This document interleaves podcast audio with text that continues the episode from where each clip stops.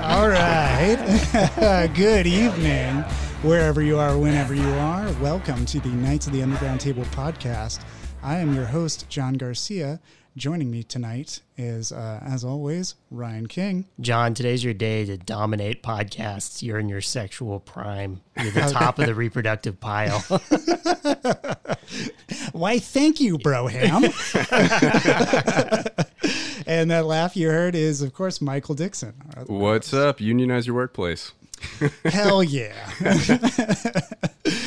um, and tonight we were talking about a film that I picked, uh, a film that I saw in theaters and was perplexed by because I went in with the wrong expectations. uh, I was surprisingly delighted by it, and I had to go and revisit it and uh, loved it in theaters, love it on Blu ray. Uh, one of the other movies that I own that I will watch again and again. Uh, and I recently surprised my my uh, cousin with it when he was in town for a visit. He was just like, "Yeah, just throw whatever movie on," and I was like, "All right, man, Oh, we're doing it." Don't tempt me. yeah. I got it's- some weird shit in here. it's Sorry to Bother You, the 2018 film written and directed by Boots Riley, starring Lakeith Stanfield, Tessa Thompson, Steven Yeun. Uh, it's got a bunch Army of other Hammer. names. Armie Hammer. There's a lot. It's a star-studded affair. Um, and for a movie that has such a ludicrous premise, I'm so happy that it is a star-studded thing. I, I would think normally when you think a movie that has a lot of uh, star power behind it, um, you think of something like Movie 43. Uh, not really, but no. you know, um, you just think "Eh, that might be a little. yeah, that one. nobody's Yeah, really no. thinking of that No one. one's thinking of that. Um, but I typically think like "Nah, they might be trying to compensate for something with this much star power. Uh, but it's not the case for this movie, in my opinion. David Cross, Patton Oswalt. Absolutely. Uh, and so uh, I'll give you the quick synopsis for it. Um, Sorry to Bother You is the story of Cassius Green, who is uh, a man in kind of his, his 30s uh, who's trying to figure out his life. He's having an existential crisis. Um, when he gets a job at a call center just to get some money so he can pay his bills, uh, he, he quickly starts to climb the ranks in the call center when he discovers uh, the power of using a white voice, of code switching effectively. Um, and it, it leads to kind of his rise and fall uh, within that company, um, all kind of spurred on by uh, a unionizing movement within it. Um, a- and it has a bunch of really random, not random, but really weird plot twists to it that make it all, all the more fun. Um, and a lot of really creative, surrealistic imagery and elements that uh, weave together this kind of fantastical experience as you're following somebody through like a call center, uh, basically, and, and their job there. Um, so yeah, I, I mean, you can already tell by the way that I'm talking about it. I love this movie. Uh, I, I will get into it as we talk more about it, but I would like to hear y'all's thoughts. So I'll kick it over to Ryan. yeah, this is also one I, I saw in the theater when it first came out. At the time, uh, Lakeith Stanfield was on Atlanta. I guess Atlanta's still going, and I was Yeah. I, I liked him in that, and just sort of saw some trailers and was like, He's in Right. Short Term 12, which is really yeah, which I keep wanting to watch. great. I Yeah. haven't watched. That yeah. was like one of his early. He was in the short film and then the feature film. And then I, that kind of kicked it off his career a little bit from there. Yeah, Short Term 12 is made up of a bunch of stuff I would like, and I haven't watched it. Yeah. it's, Yeah, very good. Sounds You like you me. it. Yeah. Um, and then, yeah, I think I had someone tell me, like, oh, yeah, yeah, you got to go watch this.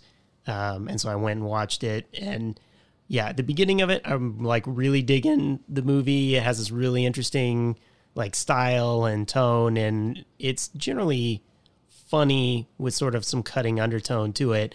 And then it like kind of twists at a point where you're just like, "Whoa, what are we doing now?" Yeah. And then it kind of keeps going for a little bit. You're you're you kind of like caught in this like I don't know I don't know what at the end. Um, but I, yeah, really afterwards, it's a movie that I continued to think about and like still continue to think about.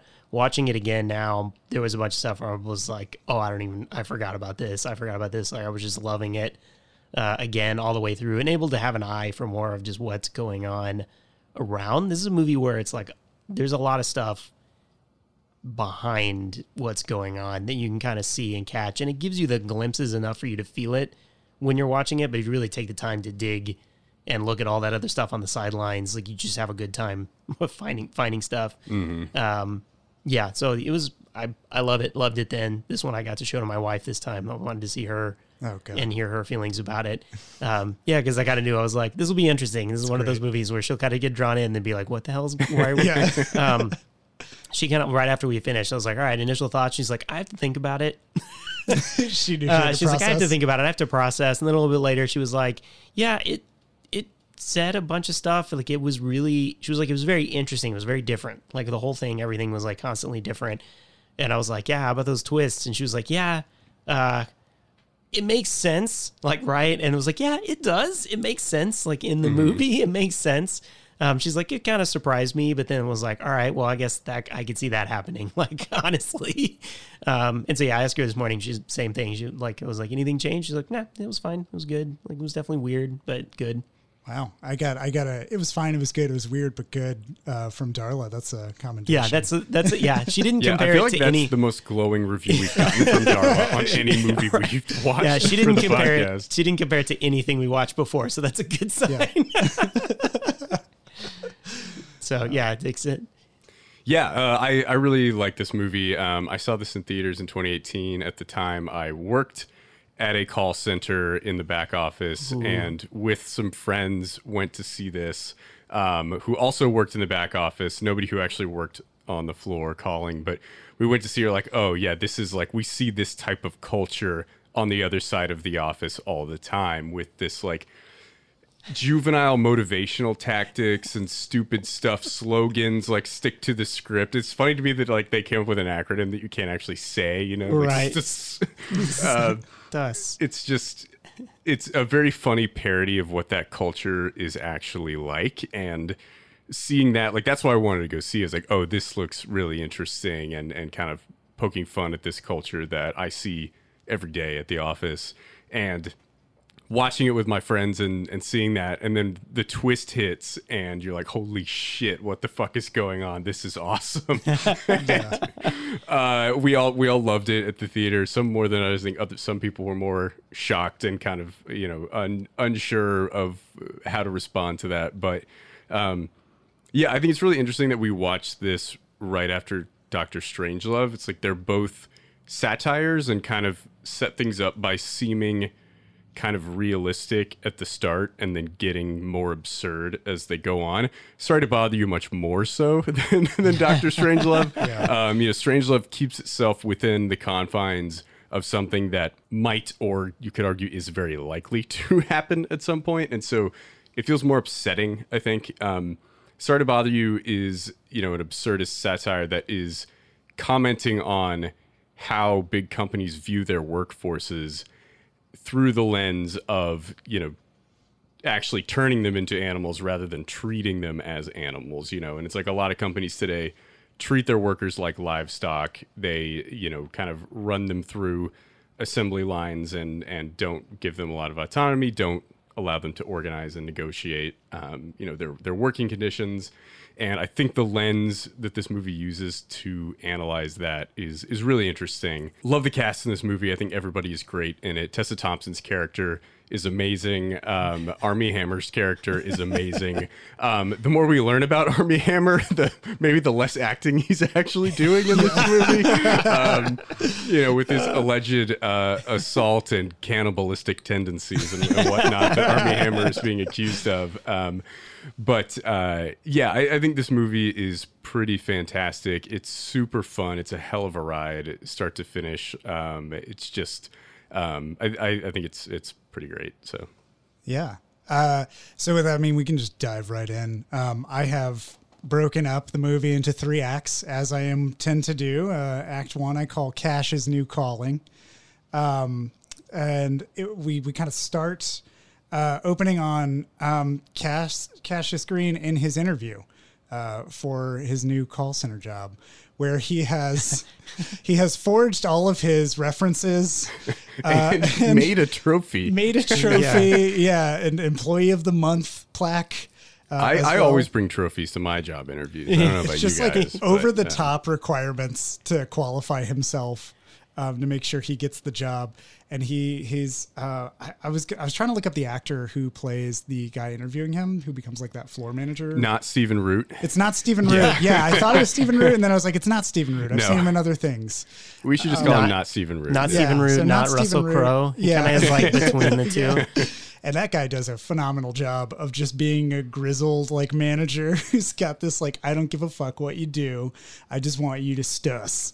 You got to stick to the script. I love how he calls out his bullshit right away. It's like you clearly forged all that shit. All your references were bad. The phone number was to your buddy who works here. Yeah, yeah maybe. And he's like, "Look, I don't care about any of this. This is a call center. We'll hire literally anyone." And they do. Call centers just hire literally Yeah, oh, whoever, yeah. whoever has a pulse. They bring them in, and like that job is designed to manage people out. Like top performers will stay because they're making commission, and people who aren't making commission will just quit and go find something else because you can't make any money in in that job unless you're getting paid commission.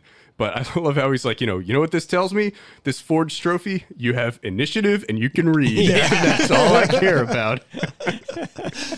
Yeah, just just already off to the races with like these great jokes, uh, like one-liners that just demonstrate kind of the mentality behind a lot of the the infrastructure in here. Um, and we we kind of get you know Cash celebrates and he's having a whole moment, uh, and then we kind of cut to we cut to him in his home uh, in his his room with Detroit, and they're having a very intimate moment. Um, we get this sense that Cash is going through an existential crisis as he talks about the sun might explode, everyone dying and everybody might yeah. die, and that everything that you're doing doesn't mean anything. And he's effectively just in like a pit of nihilism. And He's in his to- first year of college. yeah, yeah, exactly. and and Detroit's trying to talk him down. Um, this is where we get the first glimpse of kind of their relationship, and that Detroit is his rock. Um, Detroit does bring him down to ground level uh, when he's high up in the clouds thinking about these things. As she explains, I, I kiss you. I don't kiss you for posterity. I kiss you because I'm in the moment. I want to enjoy this. And Cash just can't get out of his head.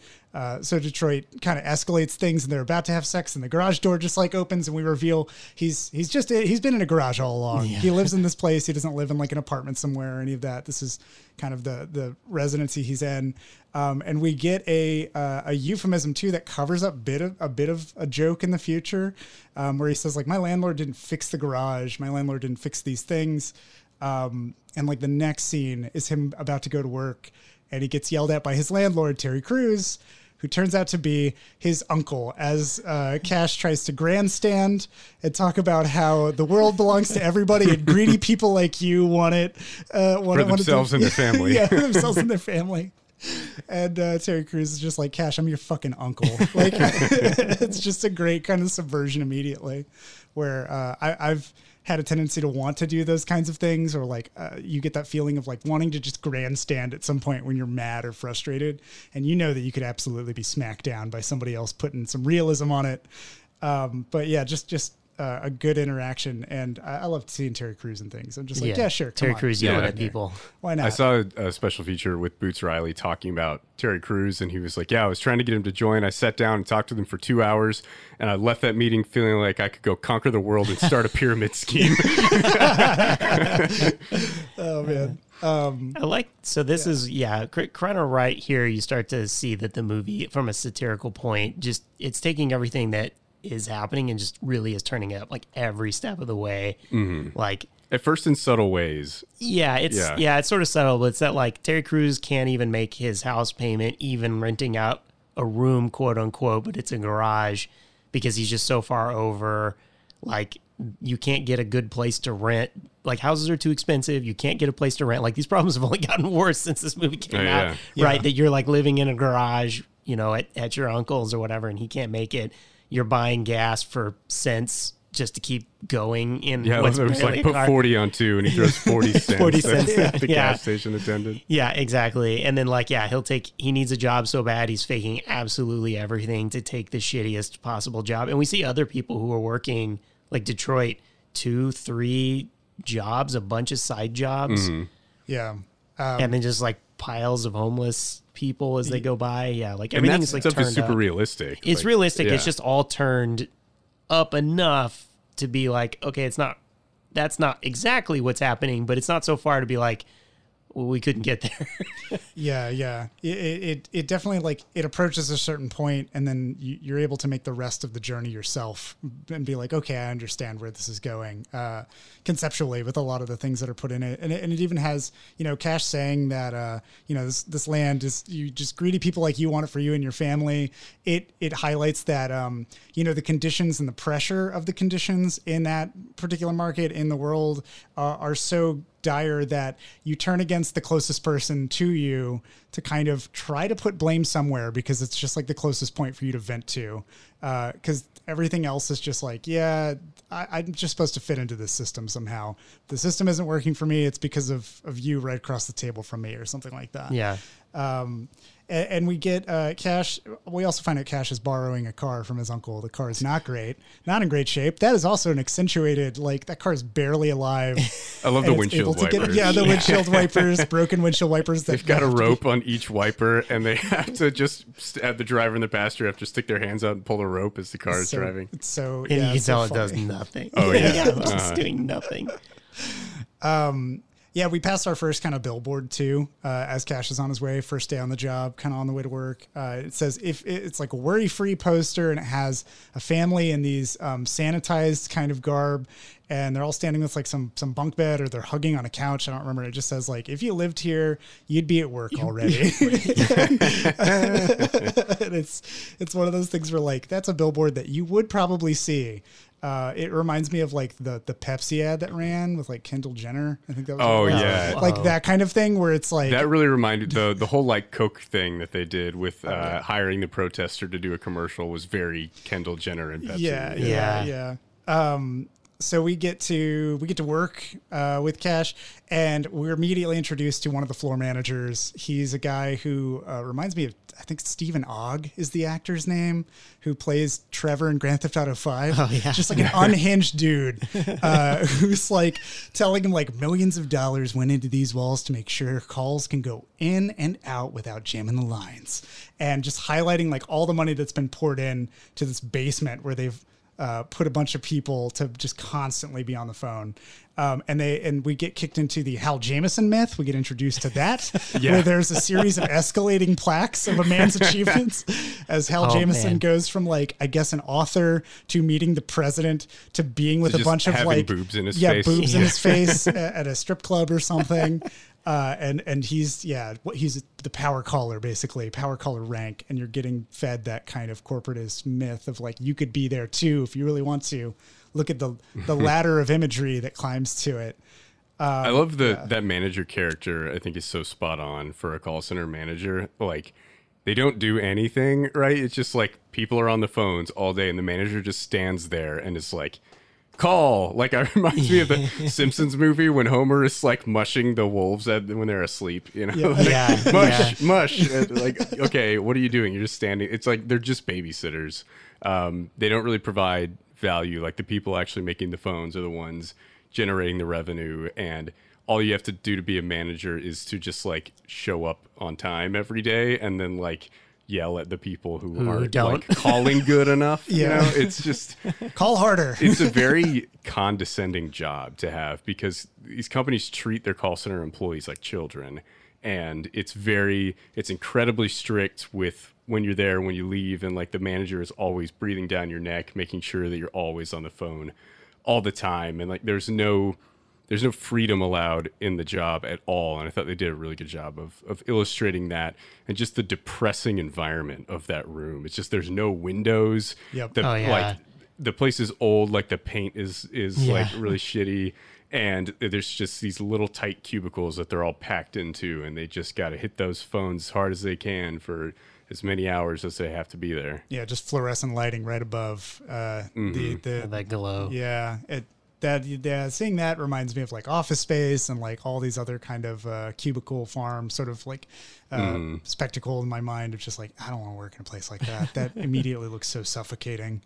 Something is going wrong with the copier in the background. Yes, that was that was the thing I was going to mention. is Another, like, there's that background. visual. We get our fir- uh, another visual gag of the copier just going crazy, and it's escalating over time. Like first, it starts out with like one dude having a problem while Cash is getting all the rules uh, laid out for him, and every time it cuts back to Cash in the background, there's like one more dude in that room, and there's just papers More paper. flying until they're just The like copier going is out like making it rain Yeah. at a strip club. it's so good. Um, and and this is where we get our you know first day on the job. We we also get a uh, a glimpse into how we're going to see phone calls happen between Cash and any of the people that he's trying to talk to, and even Cash is thrown off by it. Um, it's one of those things where I think that the movie steps out of itself for a second just to show you like this is what mentally is going on for Cash. This connects you with that uh, with the rest of the the metaphor for it. Um, and so he like the whole table starts shaking and he's like, "What the fuck?" And then it immediately drops him into talking to a guy who hangs up on him because he's trying Yeah. to sorry to bother you. Talking to a woman who's having sex with some guy uh, and doesn't have time to hear about that. And and he finally is like, "Oh, I need to remember to stick to the script. I should read the formula that's been given to me that says be their friend." Um, and he gets that he gets that third call to a woman who is going through a hell of a crisis as her husband has brutal. yeah like stage four cancer and is dying and he's like well i have to be their friend and he immediately is just trying to turn around this grave conversation it's so dehumanizing to watch it happen between Well, one of the points on the script is like turn every crisis into an opportunity. opportunity, Yeah, and yeah. then she's like, he's like, oh, funny you should say that your husband's in the hospital because this book series actually deals with uh, how to stay healthy on your own without going to the doctor. And oh my god, dude. yeah it's just oh man it's just brutal A little piece of your soul has to cut away for the company. Yeah. yeah. yeah yeah It made me think. Uh, have you ever watched Boiler Room? Do you know that movie? I, I know of the movie. I haven't seen it. yeah, which is like the first before Wolf of Wall Street. Right. Yeah. Um, but yeah, they sort of early on the the main guy. It's kind of the other way around where a telemarketer calls him and is trying to sell him a paper, and he tells him like, "This is what you're supposed to do. Like, say it like this. Get me interested in this. Like all that kind of stuff." Hypes up the guy. And the guy's like, "Oh, okay, okay." And he's like, "So you're gonna buy one?" And he's like, "No, I already get the times." And he's just like hangs up Yeah. on him. but same thing. That one does a lot in, in of like how to make these sales phone calls and prey on people like in their Mm-hmm. time of need. yeah um yeah. Wolf, Wolf of Wall Street does a lot of that too. Yeah. That was that was actually like while I was watching this, I was like, Wolf of Wall Street would be a really cool pairing to to watch this back to back with, just to get kind of these different angles of this exploitation.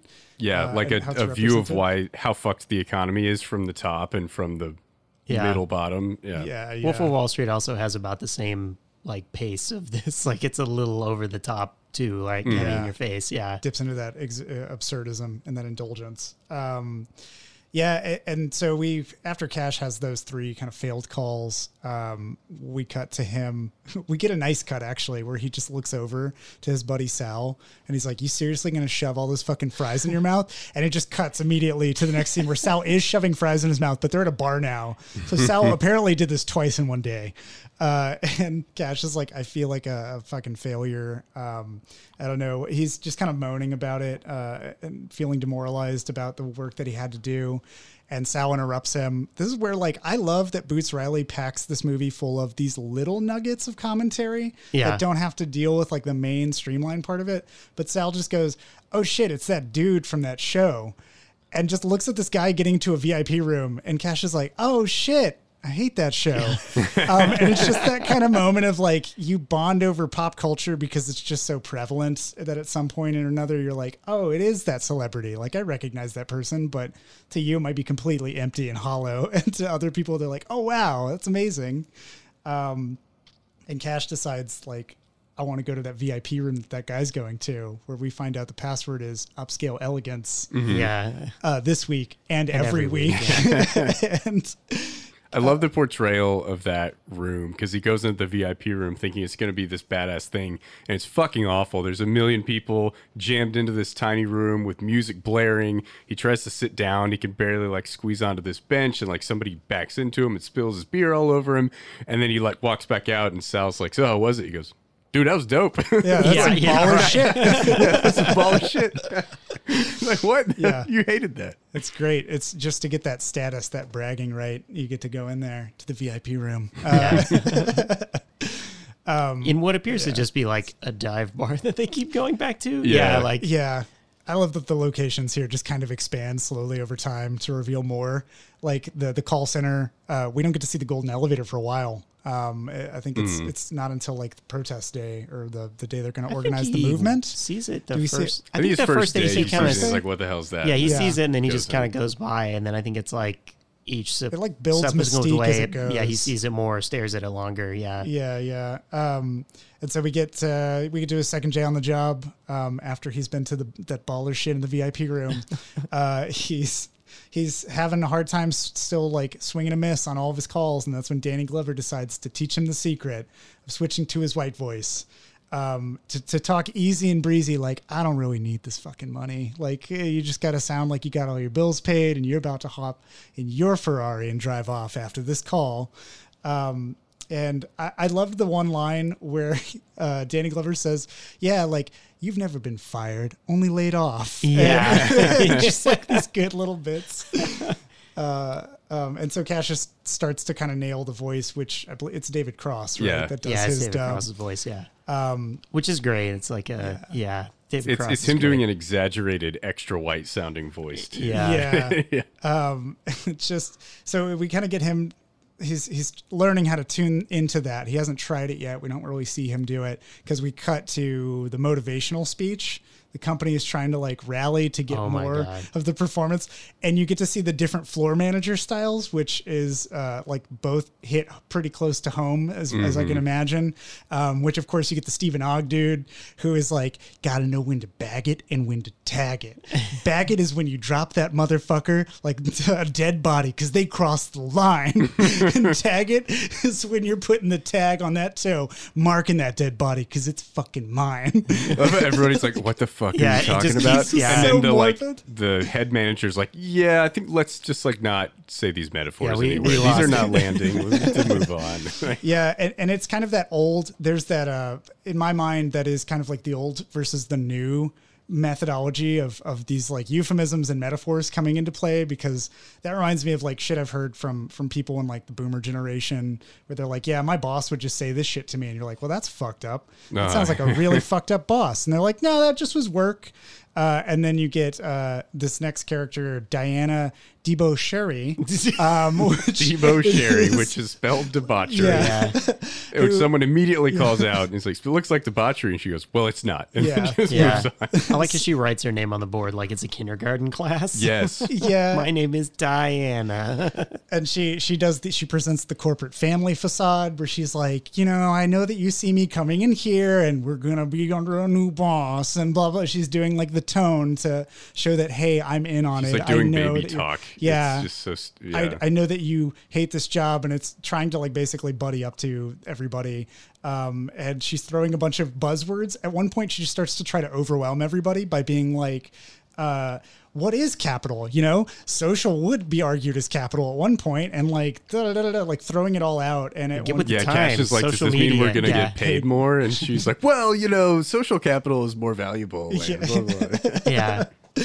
yeah, Yeah, and so we we kind of get that glimpse of like, yeah, she's the softer manager, but she still has the exact same intent and goal, and like her words are just as hollow, uh, and they're like they're they're just dodgier than the bag it and tag it talk. it's, um, but we get uh, from that we get introduced to Steven Yeun's character, Squeeze, who's just started. He's in the crowd, kind of watching as Cash asks if they're going to get more money because they're family now. Um, and uh, Squeeze goes and grabs like a coffee uh, as Cash tries to roll up and get one for free, but it's a pay for everything on this floor kind of situation. Uh, they have a Call center I worked conversation. at did have free sodas, so Oh, at least there was that free sodas and free coffee. yeah. not free snacks. No, Ah man, Uh, actually, That's for the there, big there was a snack budget. There was a snack market, and you got a card with twenty dollars on oh it, Oh my and you God. could like buy snacks up to twenty bucks with your snack budget, and then you had to pay for it after that. oh, there you go, uh, twenty dollars a week, love everybody. It was like stocked by Aramark, and there was Yeah. just overpriced Yeah, it was shit. all over twenty dollars place. was a pack of gum. Yeah. Five five dollars for a string cheese. it was it was Not airport refrigerated. prices. Yeah, Um, So Yeah. better better than this situation, but yeah. So squeeze. That's even more demeaning than just like paying you twenty more dollars and be like, get your own snack outside. That's actually Right. worse. yeah. Um, yeah, and, and we get Squeeze kind of plants the seed of unionizing in Cash's mind. Um, and uh, they have this kind of exchange where I think that Squeeze even tries to code switch for a second. He speaks to Cash about needing to get, you got to like mob up if you want to get the bennies. And Cash just goes, What the fuck are you talking about? and he's like, Oh, I mean, uh, you know, sometimes you We- we wanna get paid more. Yeah, we get paid more. So there's that bit. well, he does like dance around talking about organizing because there's that like he's looking over his shoulder. Like there's the awkwardness of like we can't talk about on this that floor. this job sucks. yeah, yeah, that very hushed whisper of like, I don't want to do that. We- We can't do. So, so we get like that idea is planted, um, and we kind of move on to uh, Cash is driving. Basically, they're all going to go to a bar, and and uh, Squeeze is offered to pay for drinks. Um, so Cash goes, and they, they're going to pick up Detroit, who is dancing with a sign uh, that just says "off," right? yeah. Yeah, uh, yeah. she seems to love her sign twirling job. Yeah, And I mean, it looks like a great gig. yeah. Exercise, I assume, pay. Uh, you know, I don't. We're never really shown if she has a boss, or even if that is a job, or if she just likes to Right. It could just be performance. no, art in for Detroit, it's just could performance. be, art, yeah, yeah. Especially since it's like off, and then the later one is signs in front of Yeah. the sign store. Uh, yeah. That one felt more grounded it's to me. probably yeah. that seems to make sense, but yeah, yeah, I have no idea what off Could be is, ironic, but too, Cool, really. yeah. Um, the, as they're driving, uh, there's a bit of a bit more of Cash's existential talk as he uh, is is lamenting that the football team has not seemed to have moved on from their lives in high school.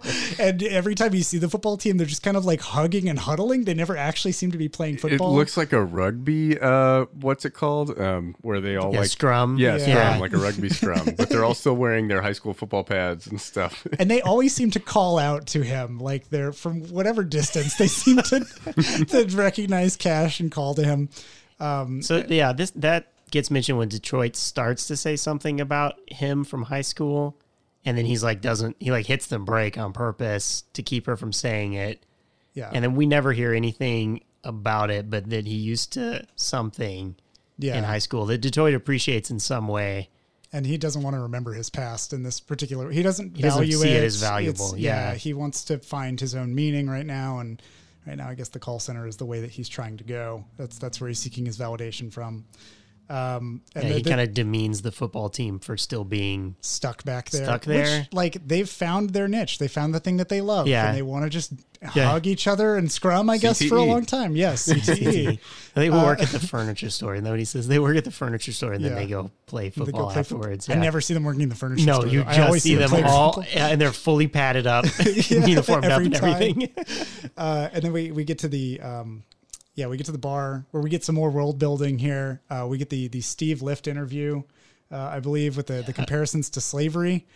Um, for worry free and its configuration. And I love the deflection by Steve Lift, which is uh, we're not forcing people with violence to do this. So the comparison to slavery is completely like arbitrary. It's different. It's, Yeah, it's yeah. totally different things. In fact, it's insulting Yeah, and you'll Yeah. read about it in my new book, and the book is just "I'm on Top" by Steve Lift. of him riding a horse. Yeah, There's a lot of horse foreshadowing with, Yeah, with oh, yeah. Character. yeah. Um, I like how he, he's also dressed in that like uh, he's just wearing like sandals and he that has new this like Silicon Valley look. yeah this Mm-hmm. like laid back guru look or whatever. Darla immediately is like, "Is it a cult thing?" And I was like, "Yeah, kind of corporate cult. Sort of, yeah, I yeah. guess. Yeah." Like he has that okay. cult cult leader feel Yeah, absolutely. And that that, Jeff. Bezos. I mean, uh, Jeff, Adam Neumann. Jeff Beepsos.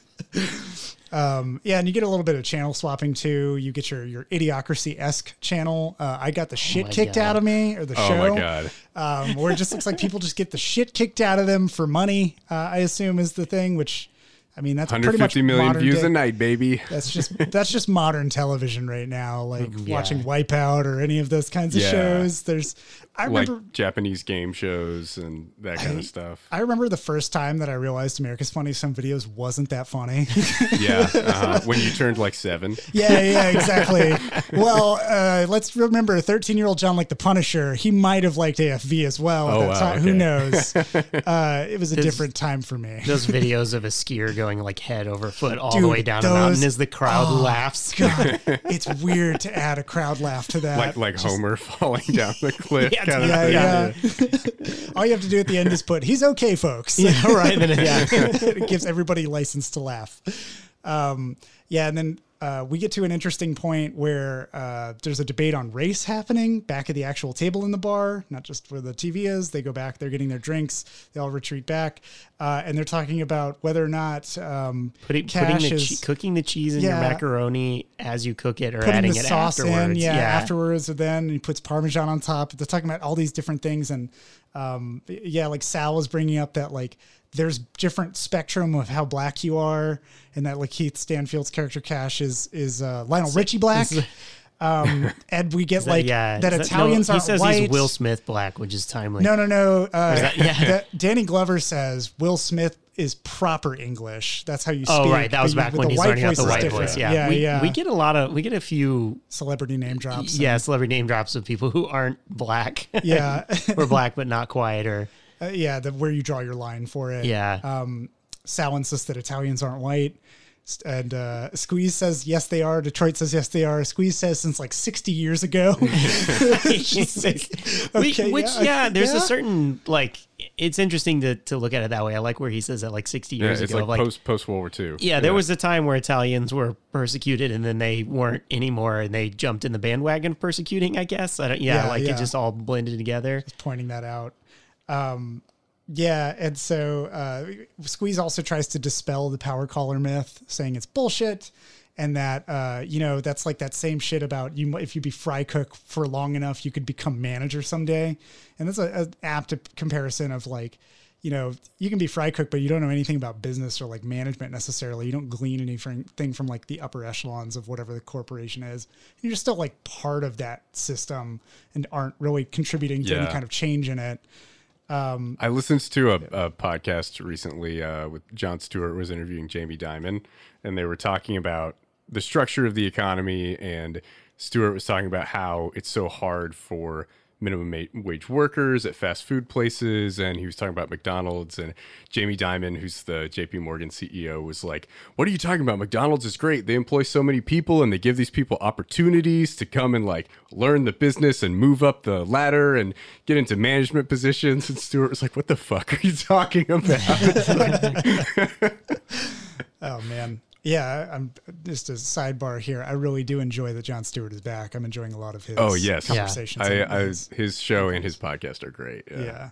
yeah. Um, yeah, we get uh, we get Cash's first use of the white voice. He's trying it out on a toast that he does here, uh, as he he gives everybody else like chills basically by doing it. They've never seen anything like it. Even Sal remarks in a very meta moment, "Dude, you sounded overdubbed." Yeah, yeah.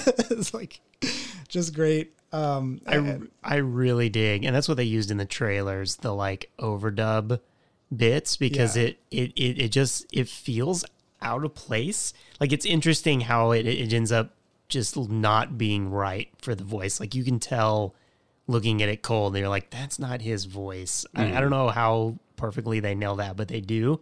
I mean, it's supposed to feel like that because it is Right. an absurdist comedy. Like, it's supposed to not necessarily look like he's actually saying. Like, you're supposed to obviously know that it's dubbed. you know? Right? Yeah. Yeah, and it becomes a conscious choice. Like you can tell from any moment that he has his like there are moments where Cash is alone and he uses the white voice when he's talking to himself in a cubicle or something like that. Um, later, and that's just a conscious narrative choice to assure you like he's kind of fallen down this hole of like now he can't really turn it off as easily. There's parts he just kind of inhabits of it, and it also draws attention to the fact that like I mean, code switching is a real thing. It doesn't really matter the color of your skin. Everybody code switches in a certain way. Um, but in particular, I remember being in like a, a business meeting at like a previous company where they brought up code switching as like, here's how you might recognize it in your friends and all these other things. And like, friend of mine called me out for doing it at like a Chili's, which is embarrassing that I was at a Chili's and then I got called out for doing it there. But apparently I switch my voice when I'm talking to wait staff because I want to sound gentler or like more friendly. I don't want to be a dick. And so like I go up a little bit in tone. And my friend who was with me at the time was just like, that was fucking weird. Like the moment that the, the waiter left, they were just like, that was really bizarre, dude. I've never heard your voice do that. I was like, let's not talk about it. I don't know why I do it. Um, but yeah. Obviously, because you don't like wait staff and you, you're being demeaning to them. I don't want to. Yeah, I talk to them like children. We do baby voices. How I, that was the, the voice I used. No, it wasn't. Uh, I'm not your customer. I'm your family. yeah, I was at the Olive Garden. what was I supposed to do? Uh, I like that we get it. It's used like it's called the white voice as it's introduced to him, but he it's also like a corporate voice, right? So it's Yeah. like both him Yeah. Like playing against his type, but then also like giving into the game, like becoming on that. Cause that's where to me I'm like, I have a corporate voice. There's definitely Same. like the different things you say in conversations and and the the way at the point that I've given my soul over to various companies to like say the thing the company wants me to say uh-huh. in a way that doesn't say anything, doesn't you know, but is enough. Toe the line. Yeah, there's emotional oomph behind it, just a little bit, Yeah. just enough, with like a shell of nothing that goes. It's a sweet nothing, though. There you go. um, Like an M&M. Yeah, there you go. Boom. uh, we we kind of after that like toast and everything else, and it's kind of just more celebration. And then we cut to it's the next day. We're about to get into like basically a montage after we've been through two days on the job. Uh, Cash now has his white voice, has tried it out on his friends. Everybody was relatively impressed and weirded out by it. Uh, and now we cut to um, his kind of next discussion with his uncle, where uh, he first of all, Detroit's shirt says the future is female ejaculation. Yeah. This scene. Yes. Uh, Detroit is just an awesome character. I love all of her aesthetics. Her earrings all are phrases, which is so good. Just Yeah. murder, murder, murder, kill, kill, kill. And Yeah. So many that like say entire ideologies on her, on her earrings. It's Yeah. just Yeah.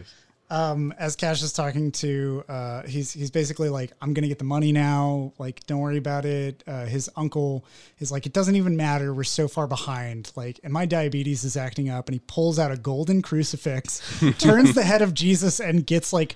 A, a sugar pill, I assume, or a diabetic medication that, that comes out and eats Yeah. that.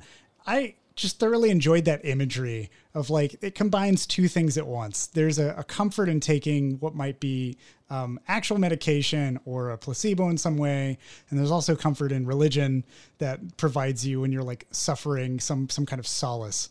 Uh, but that gilded aspect of the crucifix very much highlights that there's still something lurking behind even that um, that that's hiding uh, behind the golden aspects of it.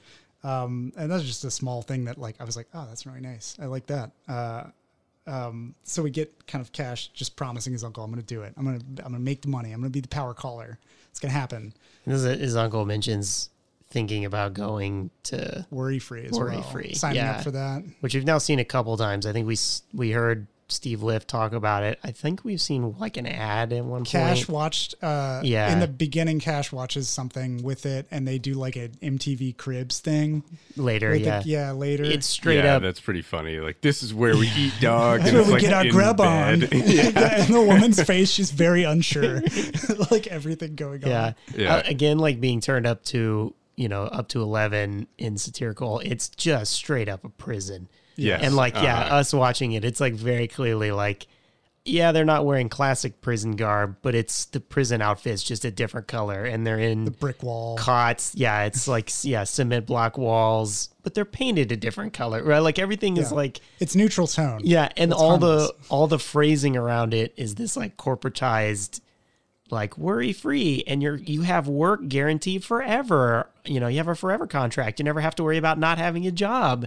Yeah. And it's mm-hmm. like, yeah, I guess in prison you never have to worry about having a job. I guess you get your three meals in a cot. Like, yeah, but it's still prison. It's not It's some not- great. Yeah, and Yeah. that's honestly how prisons are used now, right? Like essentially people who are either forcibly pushed out of society or who the economy has left behind end up in prison and have jobs where they make like eight cents an hour. It's like incredibly Right. illegal, and uh, you know they're they're they do work for companies and you know create huge profits for American companies who can employ essentially free labor to make their shit, and it's really fucking evil. And it just like it happens all over the Yeah. country in all of these for-profit prisons, and um, it's it's really fucked up. But like the the way they present worry free is this crazy fantastical thing that could never happen. It's like it basically happens right now, except the prisoners are not willingly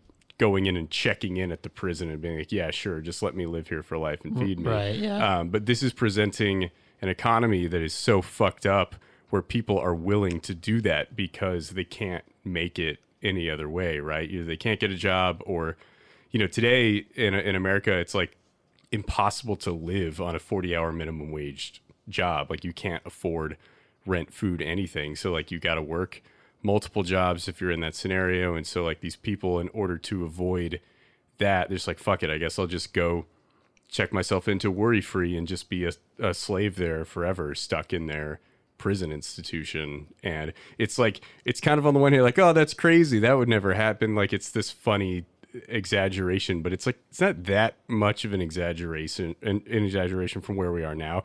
The idea of that becoming a thriving thing and people willingly doing it is definitely a step like past where we are now but that institution essentially exists in america now Yeah. Well, there's yeah, there's that. Well, it's like indentured servitude, like, especially like once you get out and you're on parole and you're paying for parole, and then you can't pay for parole, so you get thrown back in. Like it's Uh-huh. like yeah, it's just a system that you get locked into and can't get out of financially. Um, but yeah, you you have a class of people in America that are in that level of like, I can't make less because then I can't eat, but I also Yeah. can't make more because then I lose insurance. right, Right. And they're stuck in this like or or i won't like people like if you there's a a weird income bracket where you make too much money to get food stamps but when they yeah. take away food stamps then you have less spending power and then you can't pay rent and get evicted you Yeah, know, yeah, like- exactly. Yeah, you kind of Yeah. get really stuck in this spot. Yeah.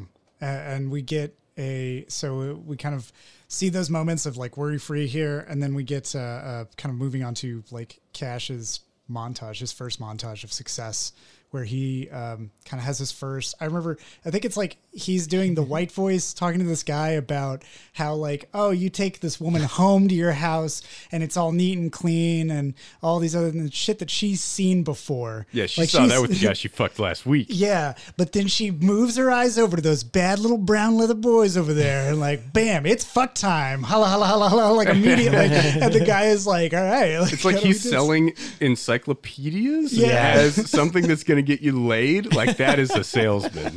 Yeah. that's some talent right there. Uh, and the moment he hangs up that call, we we start that like awesome song. Oh yeah, I think is what it's was that what it's called? Uh, oh, oh yeah, hit. It's like not yeah, a word. hit, I don't. yeah. Um, I don't know what it means. Yeah, but it's great.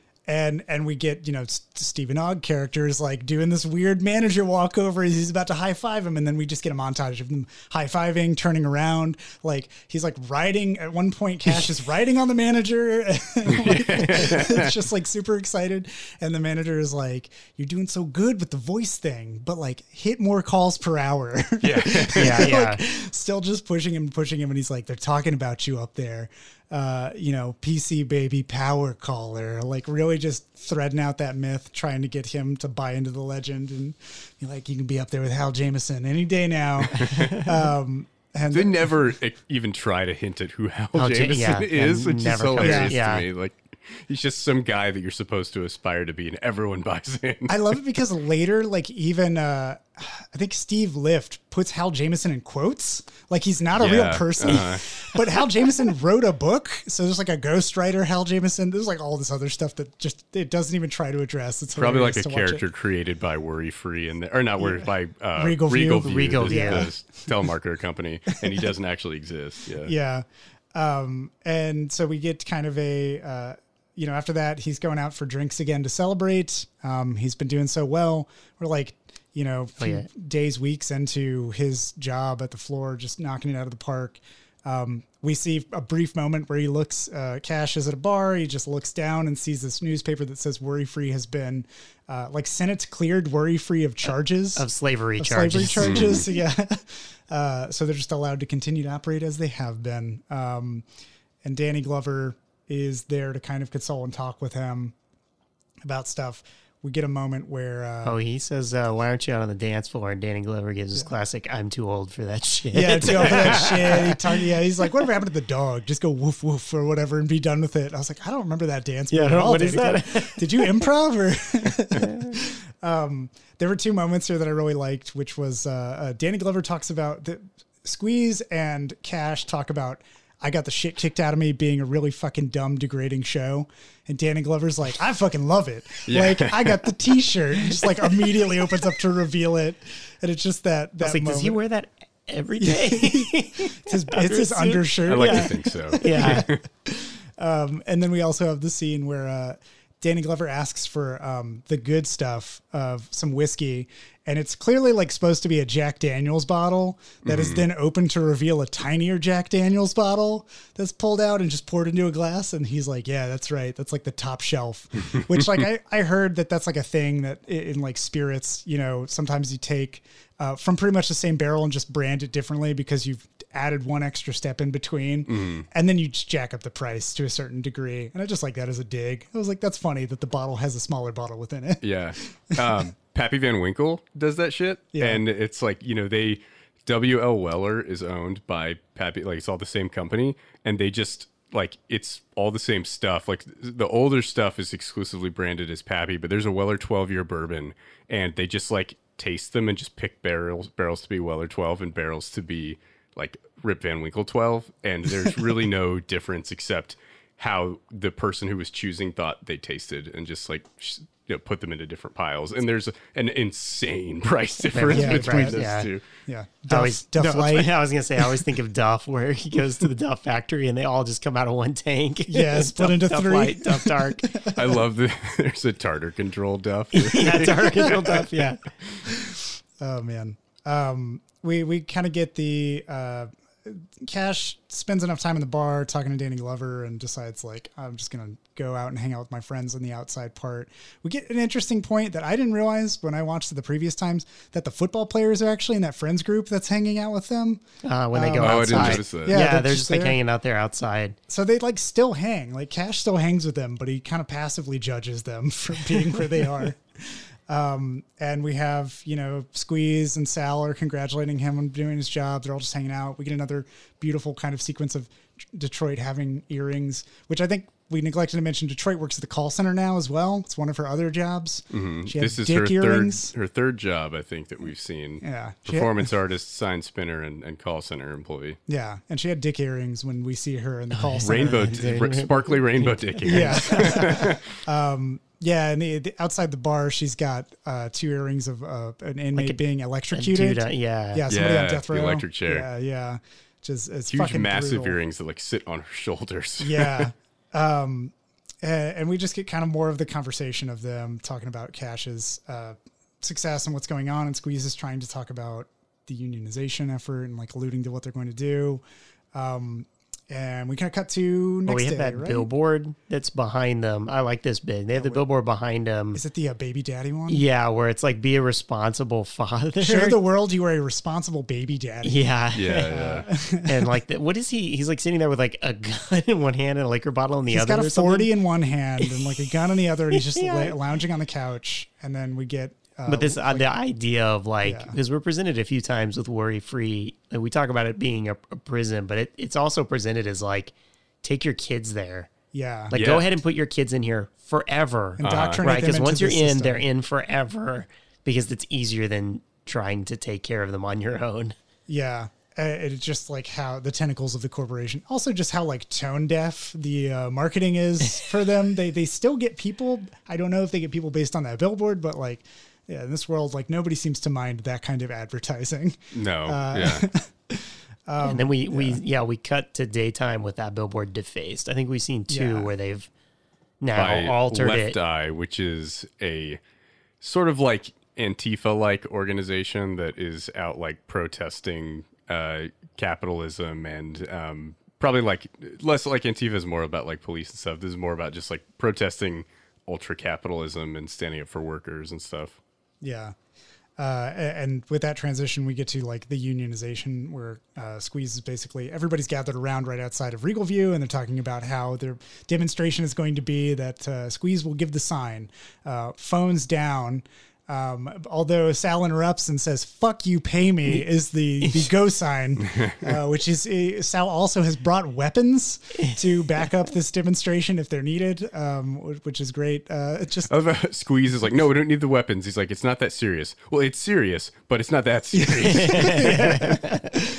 Um, a- and this is another scene where we get to see like Cash kind of falter. Um, he is standing there and, and Squeeze kind of like, if there's anybody who has anything they want to say, any hesitation, speak now, uh, and we can talk about it. And um, Detroit looks at Cash, and Cash is like, "Oh yeah, I no, I'm good." Like, and he steps up because Detroit looks at him and says, "Like, all for one and one for all. Like, go for it." Um, and then we get the the kind of like cut to the actual demonstration happening. Cash is about to close the deal. Squeeze goes, phones down.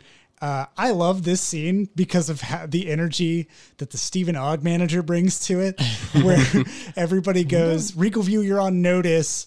And immediately he's like, fuck you, fuck, you, fuck you, to like everybody getting so worked up about it. Um, and then they they start their "fuck you, Regal View" chant in return, uh, and, and that's where we enter kind of Act Two, um, which is Cash working for Cash, is what I call it. Yeah. Um, wherein Cash gets brought into the manager's office, not Stephen Root's office, and there's kind of a subversion here where you're led to believe he might be fired because he's been participating in this. Uh, and the, the news that has broken to him is like, you're not being fired. You shit. You need to pack up your shit because you're going up, baby. You're going to the power caller level of the floor. Um, and Cash goes and gets himself a new suit, gets to drink a bunch of champagne while he's having that moment. Um, and we get kind of day two of, of the unionization and the planning there, um, which uh, culminates in um, this standoff. Is that later? I think that that's later that they might, that Sal and Cash have a standoff at one point That's- outside. That's later, yeah, yeah. because That's right. I think we see him That's right. like go through the lines, yeah. fight through the line before we even get to that standoff. Yeah, That's yeah. like date, Which, you know, later. um, yeah, I, sh- I should mention there's a bit where management basically like pulls a Jedi mind trick on Cash, convincing him that by going up the corporate ladder, he's actually in a different tier, and so it doesn't affect his friends at all in their demonstration. They don't even give a shit about. And and Cash is kind of so uh, desperate to one find the validation in his life and two pay off his uncle's like debts uh, that he's like oh well if it really will provide me this loophole like and i can still be a part of this from the sidelines then yeah i'm gonna do it and he he didn't really have an all invested interest to begin with so that's all he needs to become a power caller And that's clearly a union busting tactic by management. Like at these call centers, everybody knows who the top performers are. Like there are leaderboards where everybody understands how everyone else is doing. And Cash is clearly the top performer at this call center and gives the employees a lot more leverage with him Yeah. joining them. And when they promote him up out of that floor entirely to a, almost a different company, like a different branch of the company that's just so so far and away different from where they are, and he doesn't have to care about their concerns anymore. It really takes away the leverage that the rest of his coworkers have, and really kind of kneecaps their their efforts to unionize. Yeah. Um, and so Cash has, has made this compromise. He doesn't yet see the impact of it on his friends and what they're trying to do. Uh, right now, he's thinking he's looking out for number one and for like an inner circle of number one, uh, that, that his, his immediate friends and family kind of thing.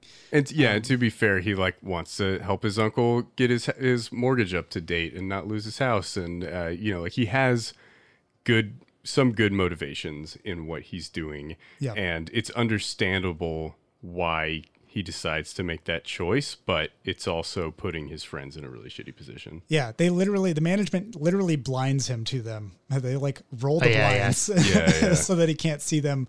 Uh, as Squeeze makes a fist of solidarity, um, just kind of blotted out of his vision now. And uh, like, yeah, the first time I saw this too, I felt a a growing sense of tension in the build of that discussion. And then when he got promoted and they were like, no, it won't affect anything down here, I felt a subconscious sense of relief for him as a character. So I had it's kind of that same mentality. Like I could buy into the motivations. I understood it. I was trying to like follow along with where the was going, but uh, I felt like it really kind of captures brilliantly how um, this kind of movements can be easily subverted by these Mm-hmm. tactics, these like ruthless tactics. Well, and the same like play the game world that we live in where like he could stay and be rebellious and help make the change that would affect a lot of people. It wouldn't make his place much better, but it would kind of make a lot of people a little bit better. Or he can just play the game and move up. Like he's lucky, take your payout, move up, and this isn't your concern anymore. Like you're now above it Yeah. and like yeah that he's just like yeah yeah like why wouldn't you be selfish in this world and take your shot Yeah. Yeah, and we in, at the beginning of Act Two, he shows up in his his three piece suit, or it's not a three piece, it's it's like a two piece. yeah it's regular Is a regular suit, uh, and he's wearing pink, which apparently thirty five percent of men who wear pink are more likely to start a franchise. i love that Yeah. like, what, what does that mean? I, don't love, know. I love Uh, these like it perfect news nonsense yeah, Yeah. reminds me of what all of my Medium articles look like now, which I'm just like, I'm not fucking reading any of this except for Michael Dixon. This Michael Dixon guy, he's a really good writer. Check out his, his uh, Medium articles. Uh, I'll take a look. Um, and and Miss Debauchery now flirts with him. Uh, she acts like she's too clumsy or whatever, and uh, we get like all of these different scenes where you see how people react to him differently now that he's in a different stage of power and and pay. Um, we also get that Ryan, great- do you want to talk about the elevator? Yeah, I was Yeah, gonna the say, elevator yeah, scene. they Yeah. go into the elevator, and I think yeah, first they go into the elevator, and Ms. Debauchery has to enter the code that takes you up, and it just goes on and on. Like she enters the code, and the scene goes past that point of like, oh, okay, this is funny, it's a long code, into that like, oh my god, how long is this gonna go on? Back into, oh god, this is hilarious. Like you just keep getting shots of her entering it and entering it, uh, and then yeah, once they start to go up, the elevator. Uh, Has just yeah, Rosario it was like voiced by. Rosario Dawson saying these like very uh, Doctor Strangelove. I like- hope you did not masturbate they- today. yeah. we need you focused and ready to go. Yeah, exactly. Yeah, these very like sexual. You know, you're you're a sexual monster, like hyping you up to your playing to your Yeah. masculine side uh, as he goes up to be a power caller. Yeah. Um, and I love that But- every time we get in the elevator, we get to hear that. Yeah, we get a little bit of that. yeah. Yeah. And then we see him the next time trying to enter the code himself, like off the piece of paper. Yeah, my immediate thought, Got like, an eight and a half by eleven sheet of paper that's completely It's full all of numbers. digits. Yeah. yeah, it's it's definitely a running gag in my family that I can't remember numbers. Like I can barely remember four digit numbers. Like I just can't. I get them transposed all the time.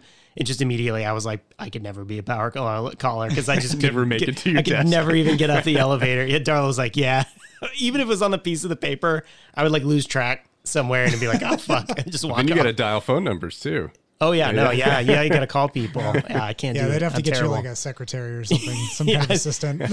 somebody I can like yell at. monkey. Yeah. Punching they would the probably get you somebody Ryan, from the basement the floor. phone. Yeah. You've been promoted to dial monkey for the power caller. Yeah, the power caller pal. they give a fun name to it.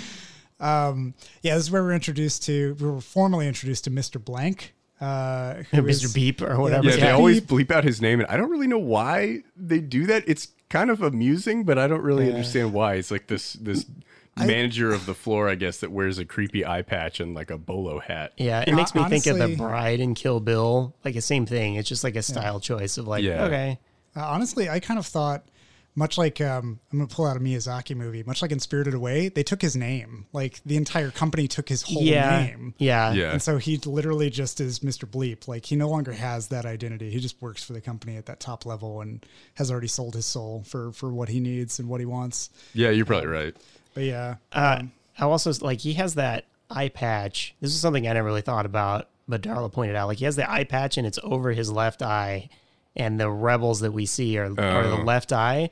Yep. And I wasn't. I was like, yeah. She's like, does that mean something? Is he going to take that off or do something? I was like, no. And then I was, I thought about it and I was like, I guess maybe he's blinded blind himself to that needs. Like, so essentially, he's like, Yeah. he's given up. Like, he's covering his eye to not pay attention to it. He's given up his name. Like, he's just fully Like so this is where I am, and yeah, I'm part of it now. on. Yeah, Yeah. I gave up my voice. I gave up my yeah, because he's he's the one that tells him too. He's like up here, all white voice. Yeah, Yeah. Like, you sugar on top. can't- Yeah, He's voiced by Patton Oswalt.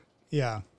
Um, a- and Mr. Blank uh, walks Cash through the floor, gives him the briefing of the fact that they sell uh, all kinds of things that are completely immoral uh, and and unethical.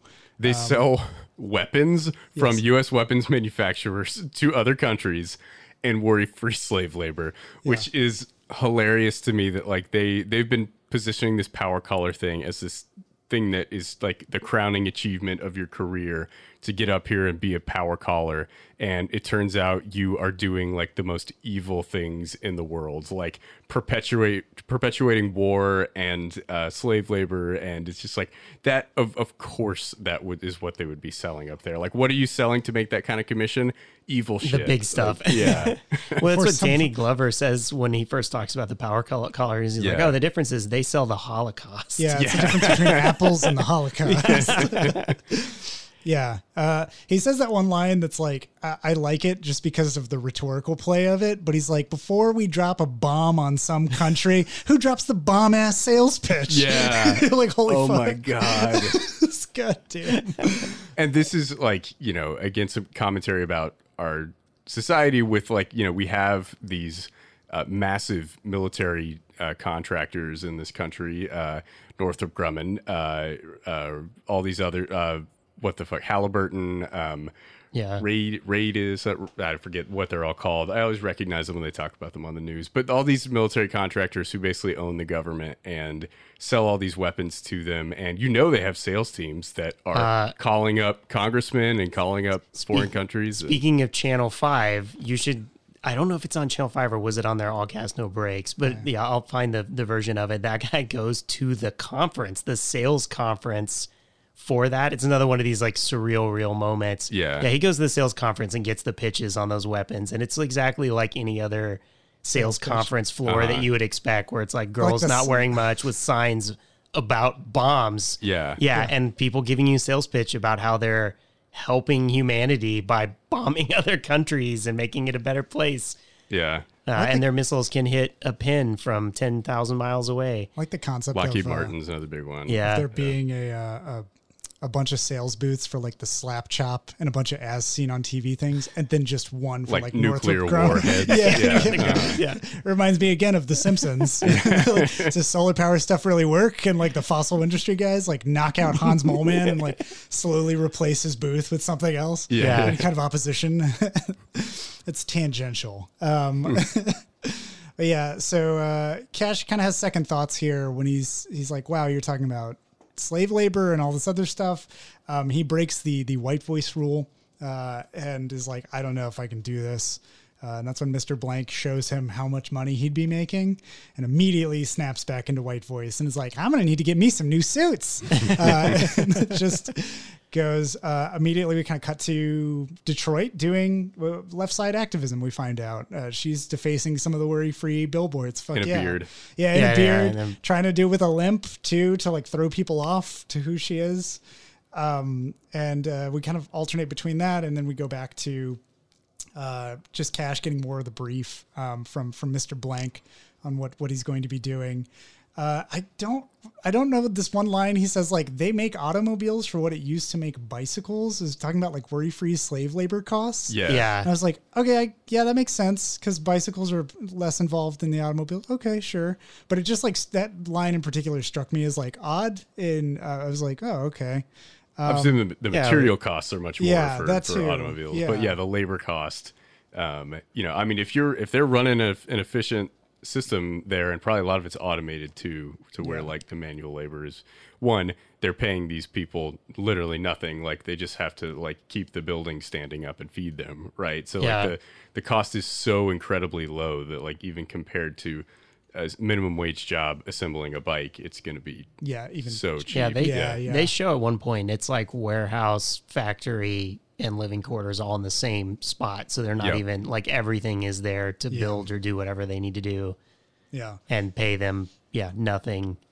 Um. So yeah, they can do that on scale, and then I guess it brings that price down to that cheap. Mm-hmm. Yeah. Uh, and and we so like Cash basically is going to be at the office. Like this is his first day as a power caller, but he's going to stay there until late.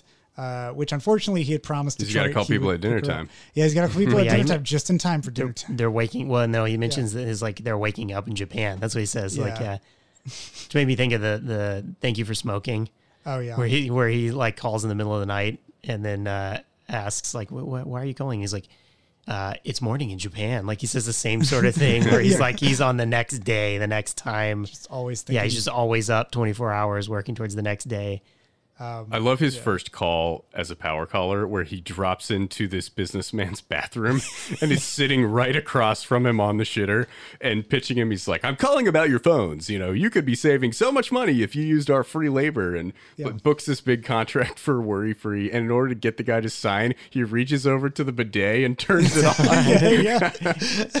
I loved his uh yeah, his hype up too, where he's like, I literally cheered whenever I saw that you had acquired this one company. And it's like even the the like laughter he does in the white voice is like a maniacal kind of cackle. Yeah. It just comes with it. Um but yeah, that, that's a great I love those like drop in scenes. They're just so great uh, to see him there. Uh so we, we kind of at this point we're splitting between uh, Detroit and and Cash's storylines and what they're currently doing. And so Cash is going to be at the office. He's promised Detroit he's going to pick her up at night uh, and take her to her gallery, I think. Um, and he ends up working too late with the power caller stuff. He's like testing himself on the books and all that other stuff. So Squeeze shows up to talk about the unionization effort um, with Detroit and kind of get a sense for how she thinks Cash might actually be dealing with it or if he might be helping. Um, you also get a little bit of sexual tension between Squeeze and Detroit as they flirt a bit. Squeeze talks about how he helped organize a sign twirlers union after he showed off some sick sign twirling moves. yeah. they get a break dancer in there. It's it's so obviously like a different guy, and it's hilarious. Oh, yeah. Uh, just to see that. Um, but yeah, uh, so we get that kind of like there's this schism happening between uh, between Detroit and Cash. Um, unfortunately, with the, the decisions he's making. So um, yeah, she's becoming more. Uh, more of an activist, and he's becoming more of a corporatist, and there's a clear rift developing in their relationship. Yeah. Uh, Cash shows up late to her um, to her her art studio, and he is exhausted from being from power calling all day long, uh, and he just wants to smoke a joint and relax with Detroit. He wants to go through like the motions of their relationship. He wants that kind of intimacy. He, at this point, he's treating a lot of things, in my opinion, kind of transactionally. Of like, I just want this to happen. Like, I just need. How do I? If I listen long enough, I can have this weed. Okay, cool.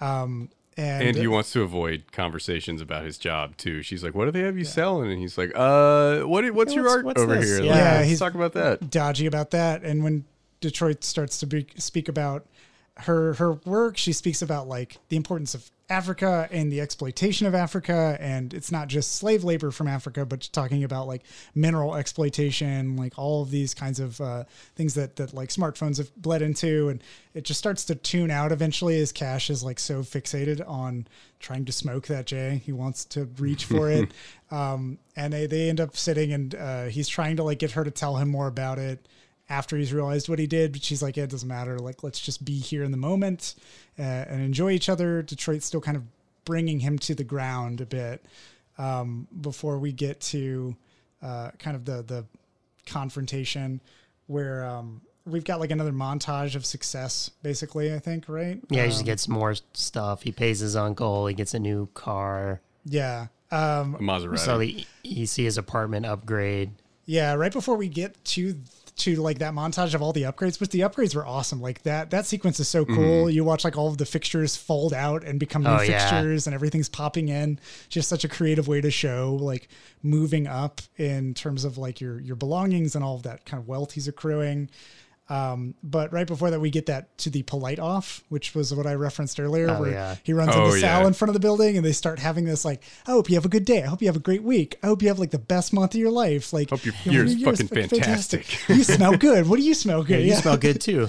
I just got deodorant on. That's all I have. um, and we we also have uh, um, this is the there's been an ongoing thing where Cash's father is shown in a photo, and he's always had like a fist of solidarity. And this is the first point where um, he he kind of has brought his father up to the power caller floor.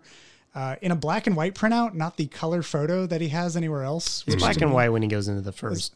The one that he takes to work That's with right. him. Yeah, is it's black He and makes that one black and white. Yeah. Yeah. And so like um yeah, I thought of that one as kind of like, oh, it's it's already kind of becoming he's becoming a little bit separated from like his father or like what his father thought of him. That was kind of what I thought of it. And we even see that image change later to reflect like his dad giving him a thumbs Yeah. down, uh, which is just great. Uh, a good kind of visual um, note. Um, but yeah, after his montage of success, we wake up in his new loft, and he and Detroit have this uh, argument over kind of his moral transgressions of what he's doing, while she's kind of struggling with the the rest of the call floor um, to to get the unionized effort to go. Um, we've already seen there's been breakups of the the union. They get like basically a bunch of uh, SWAT officers or like private security, whatever, to like push through the mob and get Like their beating the shit out Yes. of Oh, yeah. protesters, Just- like elbowing, punching, hitting them with clubs. Yeah. Just like we got to get these power callers through the door, and like just very upsetting to see, and something where you're like, how in the fuck is this legal? This is wild. Like they're just like people exercising their First Amendment rights, and cops just coming through and just fucking destroying them. Yeah. Uh, and so Detroit kind of takes him to task for, um, as she says, sidestepping more than the fucking temptations. Yeah. Uh, which is a great line as Cash always tries to like bring, bring somebody else into the argument. He's like, what's Squeeze actually doing for anybody? What's like anybody else trying to do for this? I, at least I'm doing something. And, uh, t- like, this is kind of the twist of, Cash has always wanted validation, and now he's getting excessive validation in what he thinks should be his calling. Um, and that's how it's leading him astray effectively, like from the people he loves and all these other uh, aspects of his life that he was connected to. He's effectively dug his way out of like debt and is now, he could now go back to them if he wanted to, but he, he's kind of stuck. Um, so they have their confrontation, and then that leads to a cover fight. They fight over the covers on the bed. Yeah, I just thought was a great kind of resource metaphor where he's like, "You just do, you don't need this much. I'm cold. You're not the one that's cold." And eventually, it just leads to him like falling out of bed and being like on With his all the ass covers with all the no- covers. yeah. yeah, he's got everything, but he's isolated on his own on the floor. Um, so yeah, that that shortly after that is when Cash's father gives him the thumbs down in the photo, uh, and and Detroit has her new exhibit coming up, which is called the new fuck you, I think. Yeah. Yeah. and we get the the have a cola and smile bitch scene Yeah. uh, after this. Cash is trying to get through that crowd with that mob, and some woman throws a coke at him, and hits him in the fucking noggin, and says those those famous words: "Have a cola and smile, bitch." Um, and it becomes a YouTube sensation later, as we find out. Uh, but we we kind of like we're getting that back and forth of like just him progressively going into power calling and being a scab kind of effectively in this moment uh, and getting to detroit's art demonstration because um, Cash is invited to a party. We've seen his successful montage. He's killing it on the power caller floor. And Mr. Blank comes up and is like, What are you doing tonight? He's like, I got an art thing. And he's like, No, you don't. You're going to this bomb ass party that not even Jay and Bay could get to. It's like Steve Lift wants to talk to you, the guy who's been closing all these deals. Yeah. Uh, and so Cash is like, well, I still, you know, I still got to go to the art thing. Uh, still being at least true to his friends. He hasn't forgotten about them entirely. Um, and Mr. Blank's like, well, you do your thing and I'll pick you up and then we'll just go to the party after. Fine. Um, at the, at the art exhibit, we find out that Detroit also has a white voice and it's British. Yeah, Uh, to, to connect with the art patrons, I guess. yeah, pretty pretty poignant scene, I I think, where you know she's very critical of Cassius's white voice, as she should be, but then like she still has pressures in her own world to conform to white society and to seem uh you know approachable and harmless to white art patrons who may want to buy her stuff. And so she has to um you know she is still kind of has this like black militance to some degree, but she is toning it down with this British white voice to not completely alienate people who might want to buy her art and kind of allow her to keep that livelihood going. Yeah. Uh, and we get to one of my favorite scenes which is her actual art demonstration. The art exhibit, yeah. the- Um, the- there's there's a small exchange beforehand where Cash says like I wouldn't miss this for the world, and Detroit kind of like dismisses that, um, and then Squeeze says the exact same thing, and she validates it, and Cash is like I just said that like right now, um, and you're seeing him kind of feel that isolation, feeling that cold shoulder that she's she's giving for the kind of trend. He just still doesn't recognize why she's doing it, hasn't realized it himself but she's like, all right, well, I got to go do my thing. She steps on stage uh, and starts talking about um, how the transformative performance they're about to witness is a criticism of Africa, of the the like mineral that's mined in the Congo that's used in phones. Uh, think it's a, actually a very beautiful artistic performance, um, even as absurd as throwing cell phones at a person is. I was like, this is uh, honestly, I would love to see this uh, if those phones were not something that I knew would hurt like a brick, uh, like the Nokia's especially. Um, but she's got you got broken cell phones, you've got sheep's blood balloons, and you have bullet shell casings in several bins. Uh, I'm gonna stand up here and recite an excerpt from The Last Dragon, the Motown classic movie, uh, which is uh, the excerpt is, and in the end, Eddie, you know what? You're nothing but a misguided midget asshole with dreams of ruling the world. Yeah, and also from Kew Gardens. Yeah, and also getting by on my tits. And she just starts repeating that over and over again while people throw cell phones and sheep's blood and casings at her. And at this Um, point, she is wearing nothing but three gloves uh, strategically placed on her body. yeah.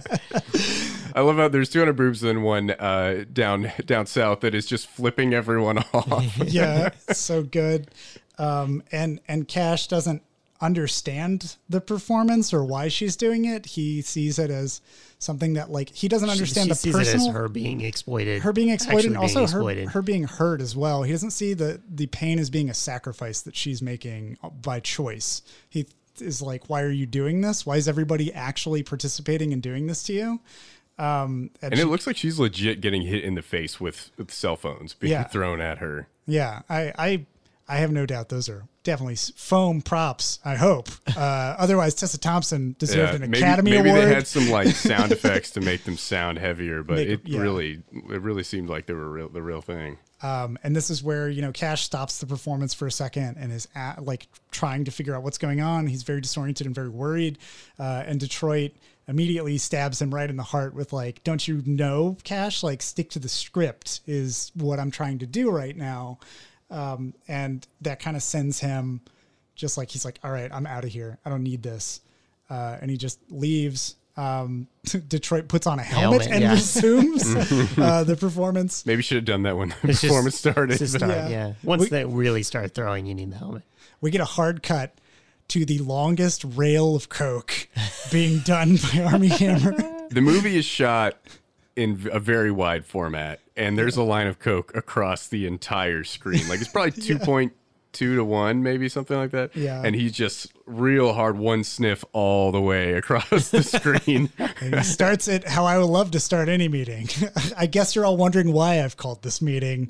I would love to do that with a line of coke every time. I think that it would really accentuate, you know, the meeting's premise. In my opinion, Uh, I'm not gonna the do that. second most epic cork, uh, coke snort in cinema history. The first of which is, of course, Mandy. When Cage picks up a shard of glass, it has a mountain of cocaine on it and just stuffs it right into his face. Oh my god. Uh, and then we get like a huge, yeah, just the party breaks out. It's one of those scenes where you you're trying to figure out exactly where you are. You're so close up, you're a little disoriented. You're watching Steve Lift do a rail of coke, um, and then he he brings levity to it with his little joke of uh, why I'm calling this meeting. And we see Mr. Blank chumming it up with Steve Lift. Um, he's kind of changed his whole body language. He's not as confident anymore. He's a bit more Yeah, he's real submissive, to Steve submissive. Lift. Yeah. He's lost the hat. Yeah, and he, he introduces Cash and he's telling him about, you know, what's going on here. And that's when Steve Lift kind of gives Cash the he gives Cash a little bit of shit initially. He's playing fucking games with him to kind of assert that dominance. Um, he's like, "Don't call me Mister Lift. I never said you could call me Steve." Uh, that kind of shit.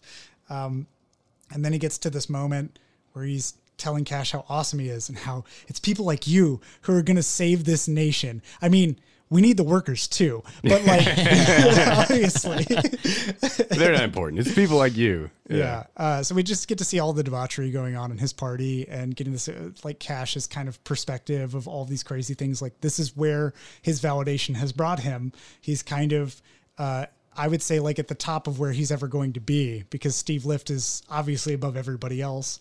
Um, and it's communicated in every scene. There's people just gathered around watching him do everything. Uh, in the next scene, even he's talking about how he killed a rhino that was charging at him while unloading two clips into it because my inconveniently deceased guide was under the truck or something. Yeah. It's just that wording of like he has no regard for other human life. Um, just more of his stories of success and glory and what he loves about himself. He loves Steve Lift. I'm on top. I love how that could be like a story that's complete bullshit until they pan up to the rhino that just is ripped through. Yeah, with Yeah. like yeah. shoddily stitched together and mounted on the Yeah. wall. fucking destroyed. Um, and we we also get uh, another moment of of this uncomfortability of somebody Steve Lift completely out of touch with everything that he's doing, but he makes so much fucking money he doesn't have to care. He asks Cash to sit down and tell him a story. Tell him about that Oakland gangster shit, uh, Oaktown, as he says in an Oaktown, yeah. endearing way.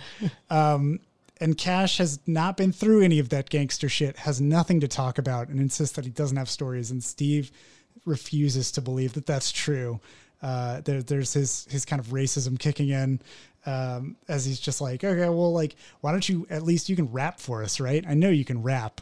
Uh, another one of my favorite scenes because it's so glaringly like in your face with what it's yeah. about.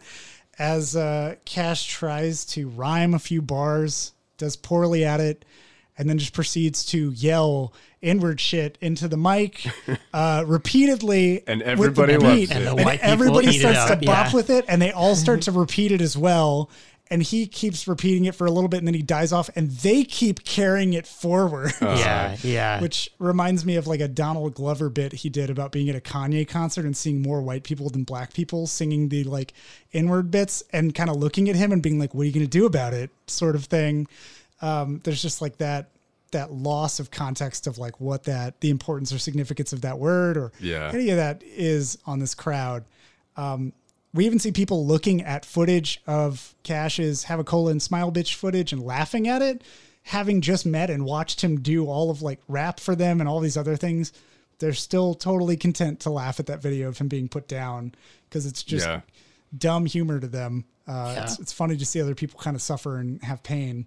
Uh, I think the y- dynamic between Lift and Cash in that scene is interesting because it, it feels like you know kind of the, your prototypical like white dude who like has you know some problematic opinions but doesn't view himself as racist and thinks he's like being friendly Yeah. by what he's doing but he's actually stereotyping this guy who is not anything like what he thinks he is and he doesn't want to try to actually get to know Cash and appreciate him as a person. He's like, you know, hey, it's my my black friend that I just met, you know, Yeah. I'm like helping to improve his career and it's a very condescending relationship, but he doesn't really understand it that way. Yeah, well, and this is where we get the turn with Cash. Obviously, more here in a minute, but but well, you can even start to see how uncomfortable he is with all of it because I think this is where he realizes like, I thought I became something, and there's still this higher level that I just never could touch. Like it doesn't matter like where it is or how I am. There's still just something above me and I will always be under it because it just has like has nothing to do with the amount of work that I put in or anything that they told me, all the myths of it. It doesn't matter. Like Steve Lift was on top and always will be, and I'm just another cog in his bullshit, the same as everybody else. Like he kind of just starts to see that facade. Yeah. And there's like a, I think that Steve allows him or tells him to drop his voice at one point, drop his white voice. um, yeah, he tells sitting him on the to sit down. Yeah. Yeah. And, and that's like the moment where it's kind of like, oh, he's let you get a little bit farther in, in what you want to do up here. Like you don't have to have the white voice for everybody to make them feel comfortable anymore. But that's because Steve Lift wants him to be black again so that he can talk to him about what he believes are black things um, exclusively. And uh, at the Well, same time, he doesn't. He never saw him any different. Yeah. Right. Like it didn't matter all that stuff he did or whatever. He still sees him as this Yeah. yeah. kid in Oakland. Exactly, and and that's what he reduces him to. Um, and then we get uh, kind of this moment where Cash is just so disillusioned after that um, that he he's sitting there trying to process everything that's happened and reflecting on like how far he's gotten. And Mr. Blank comes up and drops his white voice to tell him that Steve Lift wants to meet with him in private. That he has to go down this hall of doors and look for uh, wh- what He's color like, is you it? go down like the hall, down- down the stairs, take a left, keep going. You'll see this door. Don't go in there. Take a right. Go down the end of the hall. You'll see these doors. Go through there. Take a left. It's like Yeah, some yeah, it's absurdly long maze. instructions. Yeah, and and so Cash goes and like hangs out with Steve Lift, who's doing uh Well, as he walks by, just Yeah. the actual like complete debauchery that the rest of the party has fallen it's like into. fucking in Uh, the corners yeah. and so the random shit that's just going on in this house. Um yeah, and he, he walks all the way to Steve Lift's room, and Steve Lift has a, a plate of Coke ready for him uh, on, a, on a plate that says Mr. Bobo, has a horse on it. Mr. Bobo. And the coke line is in a spiral. Yeah. Because things are about to spiral out of control in this movie. and so, I like Cash walks in. He's like, "This place is fucking insane." And Lift is like, "Thank you. I will accept your backhanded compliment." yeah. Um, he he sits down and kind of has a proposal he wants to talk to to Cash about, uh, and this is where we get um, Cash snorts a bit of coke. He's like, "Why the fuck not? Why wouldn't I do this?" He does like a whole plate. And is sitting there, and uh, Steve's like, "All right, well, let's start this video. I have a video to show you." He like starts it, and Cash is like, "I have to pee. I, I really need to pee." And uh, Lift goes, "No, no, no, no, no, no. We can, we can finish this. We're gonna finish this." Cash insists, and finally, he's like, "Fine." Bathroom, you got to go through those doors. Got to look for a jade door. Go through that jade door, and there's the bathroom. So Cash wanders into what he believes which is the you jade saw door. like when he was going down the hallway. There's like Yeah. yeah, there's eight- lots of green like doors. Eight green doors in that hallway when he first walks down. Yeah. Um, it's uh, Cash walks into the first green door that he assumes is Jade, uh, and it's this like slaughterhouse kind of vibe. Um, part bathroom and part drains for whatever there is that gets killed in there. That's how it seems. It- I thought he doesn't even seem to be uh, Phased. like Yeah. phased because he just has to pee so bad. Yeah. Yeah. he's like just blocking everything. Like, Fuck, I and then he sees like, oh man, there's only one stall, and he wanders pretty far in, into there. Like it's clearly It's not just a like sh- bathroom. showers. but he finds like, uh, what yeah. he thinks is a stall, and he's like, "Hey man, you coming in or going out?" yeah, the guy's like, "Can you help me?" Which is, I think Forest Whitaker does the voice of this Equisapien. Oh, really? Uh-huh. Yeah, Oh, yeah, I didn't know. And uh, and he's like, "Nah, man, I can't help you." Um, and he he kind of like, I'm real like, bad. I'm, I'm hurt Yeah, real real bad. And he like opens the door, and that's when we get our first clips. That's when shit gets really fucking crazy. Horse It's like, people. yeah, the equus Equisapien, the horse person falls out with a horse cock. Yeah, yeah, it's the whole thing. You see all of it. This Um, is when everybody in the movie theater is like, "What the fuck?" just actively. Um, yeah, and like even the movie is like, what the fuck? is the music is like, burr, burr, burr, yeah. and then he Cash like backs up, yeah, backs up into a shower curtain that reveals that there's more Equisapiens behind him, and he runs out into the hallway, and that's where fucking Steve Lift's standing with a gun in his hand, and, and Cash is like, what the fuck is going on in there? And Steve's like, I told you to go through the jade door, and he's like, that is the jade door. He's like, that's olive green, clearly. Like, he's like, do you do you have to pee when you I would be, video?" I'd be so screwed in that hallway. I'm colorblind. I'd, I'd be fucking done. Put fucking labels next to these doors, please. Make it accessibility friendly here. Come on. Um, and so Steve Lift is like, fucking, you just would have made a lot more sense if you just watched the fucking video to begin with. you wouldn't have been as frightened as you are right now. I love his nonchalant demeanor. It's like if you just watched the video, you wouldn't even be scared. It's like, you just saw fucking horse people. He's Like, like, do you still have to go to the the bathroom? video And he's like, just explains everything. Cash has pissed himself and he goes back to watch the video and we get to watch this lovely Oh stop my God, motion. claymation video. Yeah. animation shit. I I noticed. So I'd always thought this movie. It looks like stupid Wes Anderson, basically. Like it's a stop motion thing that's like kind of well done, actually, but Yeah. it just looks really weird and dumb. But I noticed in the opening credits it says a Michel Dongry film. Yeah. and I assume that's a shot at Michel Gondry, who's a director Yes. who did Eternal Shun- Sunshine and some other things. And I was like, I've never known him to make stop motion movies. And I went back through his profile on IMDb and I couldn't find a single thing that was in that style. So I'm not sure why they were like kind of poking at Michel Gondry there. But So they wanted to do it as a send up and it's was signed off, but then the for whatever happened, the people were like, No, never mind, you can't use the name. uh, And so that's why he was like, Well then Dongri. Yeah, And I mean, it's hilarious that they switched it, but I don't know why, like what it has to do with Michel Gondry. I think that that yeah, I think there was something that he said was similar to her style or that she did do some Yeah. stop motion or something. But yeah, he's It also could said be, but he's also said going for it, he's gonna make fun of them in every single movie because until they until they'll like back go back to the original promise. I love that. so they, they get to watch this wonderful uh, movie that even Steve Lift says a lot of production value went into this. like right when they start watching, I love It's like he's naked a kid. cave people. Oh yeah, He's like a kid watching a movie with a friend that he really wants to watch it too. Yes. Like looking over every few minutes to see what Cash's reaction is. And he's fucking just like so ecstatic about how great he thinks it is. Uh, and so this is where we learn that there is a catalyst. Um, there, there's a catalyst that's given to people that sign up for worry free, and it turns them into horse people, uh, known as equisapiens. It's a scientific breakthrough that makes them stronger. They get tired less. They can work for longer. and they're more uh, obedient. And you know, it's like, oh, these human workers, they just complain all the time that we lock them up in prisons and don't pay them. These little spoiled bitches, you know, like we've got to turn them into horse people so they'll do more work and they won't fucking whine all the time. yeah. I like how it says they're more obedient. I'm like, that's somebody who's never been around a horse. Yeah, Well, also turns out not to really be the case. but yeah, but- no, it, yeah, it ends up not working at all. I love when they kind of go through the first. He pauses the video halfway through after it's kind of explained the initial part of like the horse people, and Hammer's like, "See, this was all just a misunderstanding." And Cash is like, "This ain't no fucking misunderstanding. You're turning people into horses just to make more money." And Lift is like. Well, yeah, Yeah. basically, but like, I just didn't want you to think I was crazy. Yeah. Like, this is a rational thing. Yeah, it was a good reason. Yeah, I love. And I quote that all the time. I just didn't want you to think I was crazy. I, I like how the whole time it keeps talking about how the shareholders.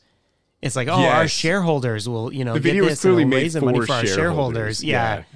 And it's like a horse person like looking at the camera with a thumbs up, and then the narrator's like, "As our shareholders, you're part of this history too." yeah. And they like they go through that transformation too which which should be really painful because it shows like their flesh being ripped off and they grow into horse people. And he immediately just gives that thumbs up. Just right out the gate. Um yeah we cash gets pitched basically at this point uh the like uh lift turns off the video and is talking to Cash because Cash freaks out. He he realizes, puts two and two together. Catalyst looks like cocaine. I just snorted something off a plate that has Mr. Bobo the horse on it. Uh, oh fuck, I'm totally they fucking tricked me. What the fuck is this? And that's when Lift like talks him down while still holding the gun. He's still like waving the gun around. As he, like, yeah. he's like, "It's just coke, man. Like, Yeah. chill out. The reason you're not high is because your adrenaline is pumping, and frankly, you're hushing both of our vibes What the, right now." yeah, what the fuck does he? Cash says like, well, they like he's like it's just fucking pure Peruvian. It's like, well, they got fucking horses in Peru, I think. Like, I need to be more specific, man. Um, and so uh, Lift pitches Cash on becoming the Equisapien Martin Luther King Jr. to basically be the man on the inside that they can control for a period of five years, I think, contractually. Yeah, I wrote I wrote down the quote because it's it's so good. but yeah, it. I mean, at first before before the quote, he's saying like, yeah, like you, I need somebody to lead these people who can convince them to do what I want them to do and be subservient to me. And I need a man on the inside, a horseman on the inside, who can like convince these people to get in line. And he's like, you know, you'll yeah, you'll be viewed as Martin Luther King of the horse people, and you know, like they'll form their own society, and you'll be a hero. And I just need you to make sure that they like stay in line. And Cash is like, what the fuck, dude? I'm not doing that. And then Lift says. Two things. One, short term contract. Five years, done. Then we give you the diffuser antidote special sauce serum, and you're back to normal. and the second one, and I want you to remember this you're gonna have a horse cock, which is so just such a good line. And Cassius does not care about the horse cock thing. He's like, wait a minute, what? Like special sauce serum? You made that shit up? This That is doesn't up. exist. Yeah. Like, What, the- what is it? He, and then he show him? He's like, "Well, hang on, let me show you how much you'll get paid." he writes on the piece of paper.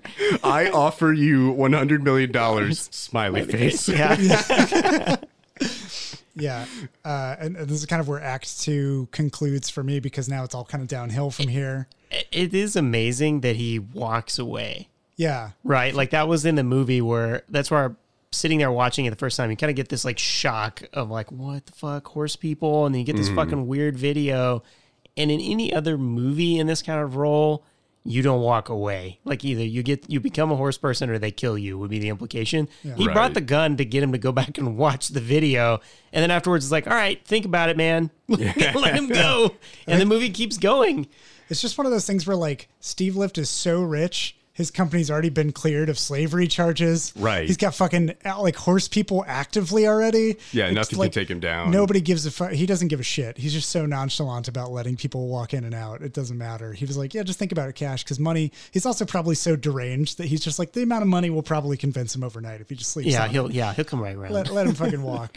Uh, that scene is just perfect. Like I, I love that scene so much. Armie Hammer is fucking deranged, and he just plays that character perfectly, and just how it just kind of keeps ramping up the absurdity and what's happening is just so good. Like in my opinion, best scene in the movie, and and just just so so fun to to watch. Like after I watched the movie, I just went back and rewatched that scene again. it's just so good. also another really poignant uh, moment for Cash because up until now he's been hustling and kind of grinding and trying to get that validation that he seeks.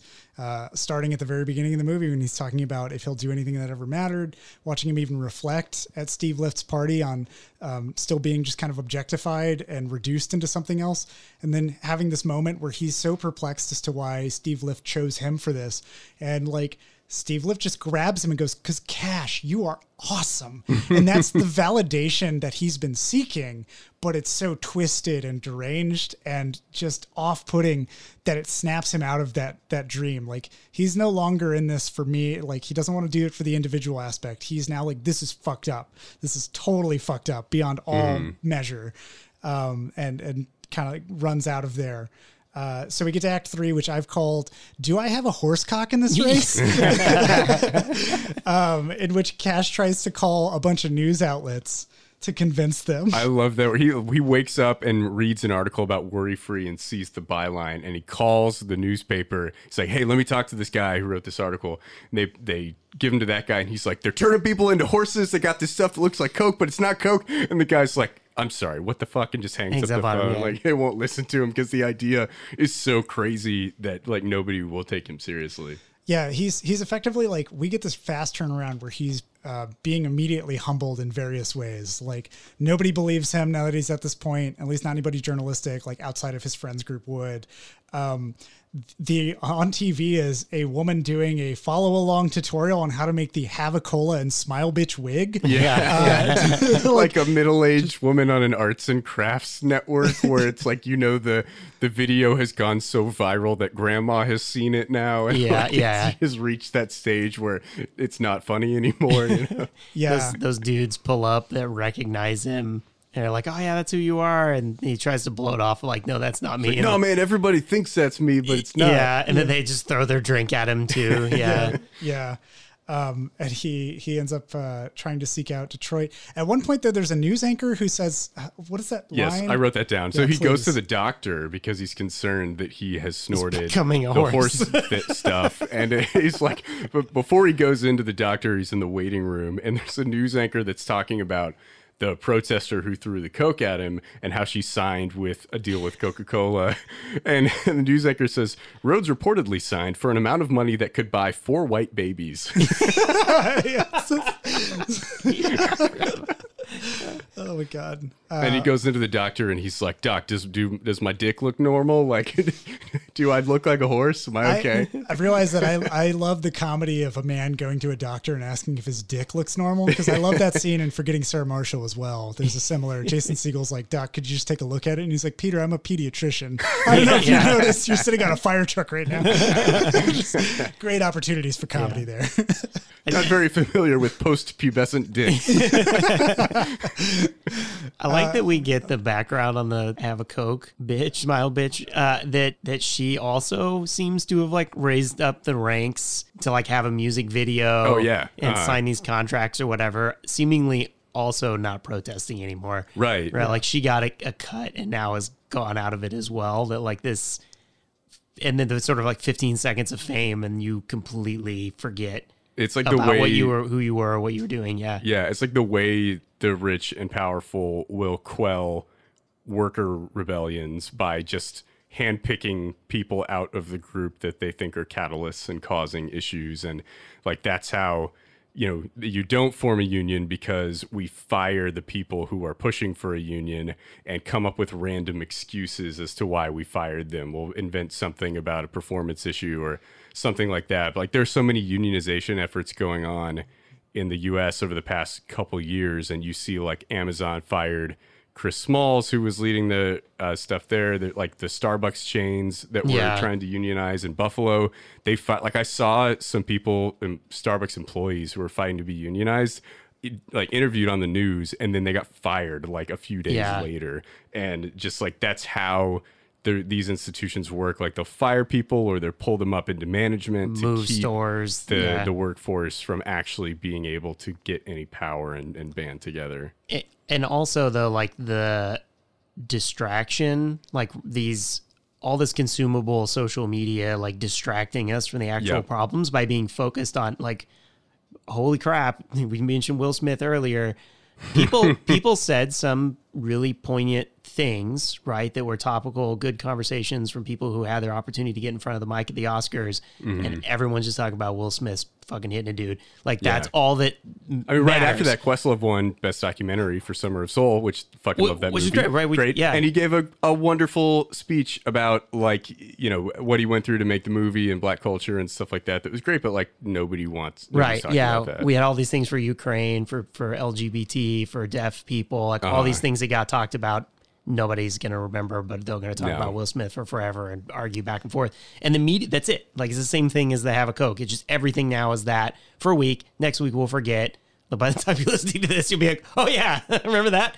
Like yeah. Yeah. it's just we that's it. You get to consume it. And it also perpetuates that myth by having these Instagram stars and YouTube stars that like, oh, all you have to do, you know, you do this, you you do a little bit of work, you get famous, you get a bunch of money, and they don't show you the hundred thousand other people who are getting nothing, Yep. like who aren't hitting. But it's we'll just really highlight this one that's making it. And now, yeah, see, you could be doing this. Like, it's just mm-hmm. you, you just need to work, man. That's yeah, that's kind of the damage behind like auteur theory too, of thinking that like the director does everything. The director informs a lot of of movie decisions mm-hmm. in it, but there is a cast and a crew behind it. I think one of my buddies, he's an editor in L.A. He works for for Warner Bros. Um, I, I won't say. Maybe I'll bleep that out. Who fucking knows?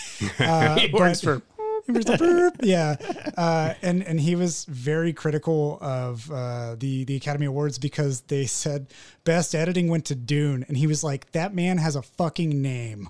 Why don't you say it?" yeah, true. and like, well, that was one of the ones they filmed beforehand and just like stuck it into the, the Yeah. program for as short a time as he'd they been could. protesting that he was like show Yeah. all 23 like i don't and i was just like yeah i'm not going to watch the academy awards because i support my my editor buddies and i want to i want the fucking academy to actually recognize all of these different awards in their own time and give them their own bits that they need like fucking just do it I saw um, two years ago they first talked about doing this, and there was so much uproar that they didn't do it, and then finally this year they just did it. But I think it was maybe maybe it was Guillermo del Toro or some influential director was like because editing was one of the ones they were pulling out, and he was like, cinematography and editing are literally the only two things that separate filmmaking from other art. You know, like Yeah, right. we have like theater and stuff like that that is like very like a lot of that stuff translates over, but like editing is one of the core things that makes movies movies. Like how the fuck can you pull that out into some little sideshow? Yeah. Uh, that was our, our tangent there All right, for a all right, second. We're back on track. We're back on the rails while this movie goes off of them. Yeah, this will probably be posted like well after the Oscars too, so it's like not Yeah. going to be relevant. But, but Uh, yeah. So so Cash after the doctors told him like I this just looks like a dick to me. I don't know. Um, he, he goes to Detroit and that's his next thought is like I'll show Detroit my dick. She's been intimate with me. She would know if it's gotten bigger or not.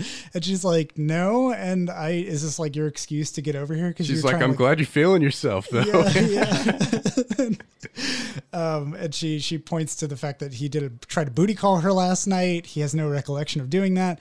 He's also lost his has phone. lost his Yeah. phone. Well, I also like how she's like, you, you we could have just looked at your nostrils, just because horse Yeah. nostrils are larger. Like, Yeah, why are you so focused on your dick?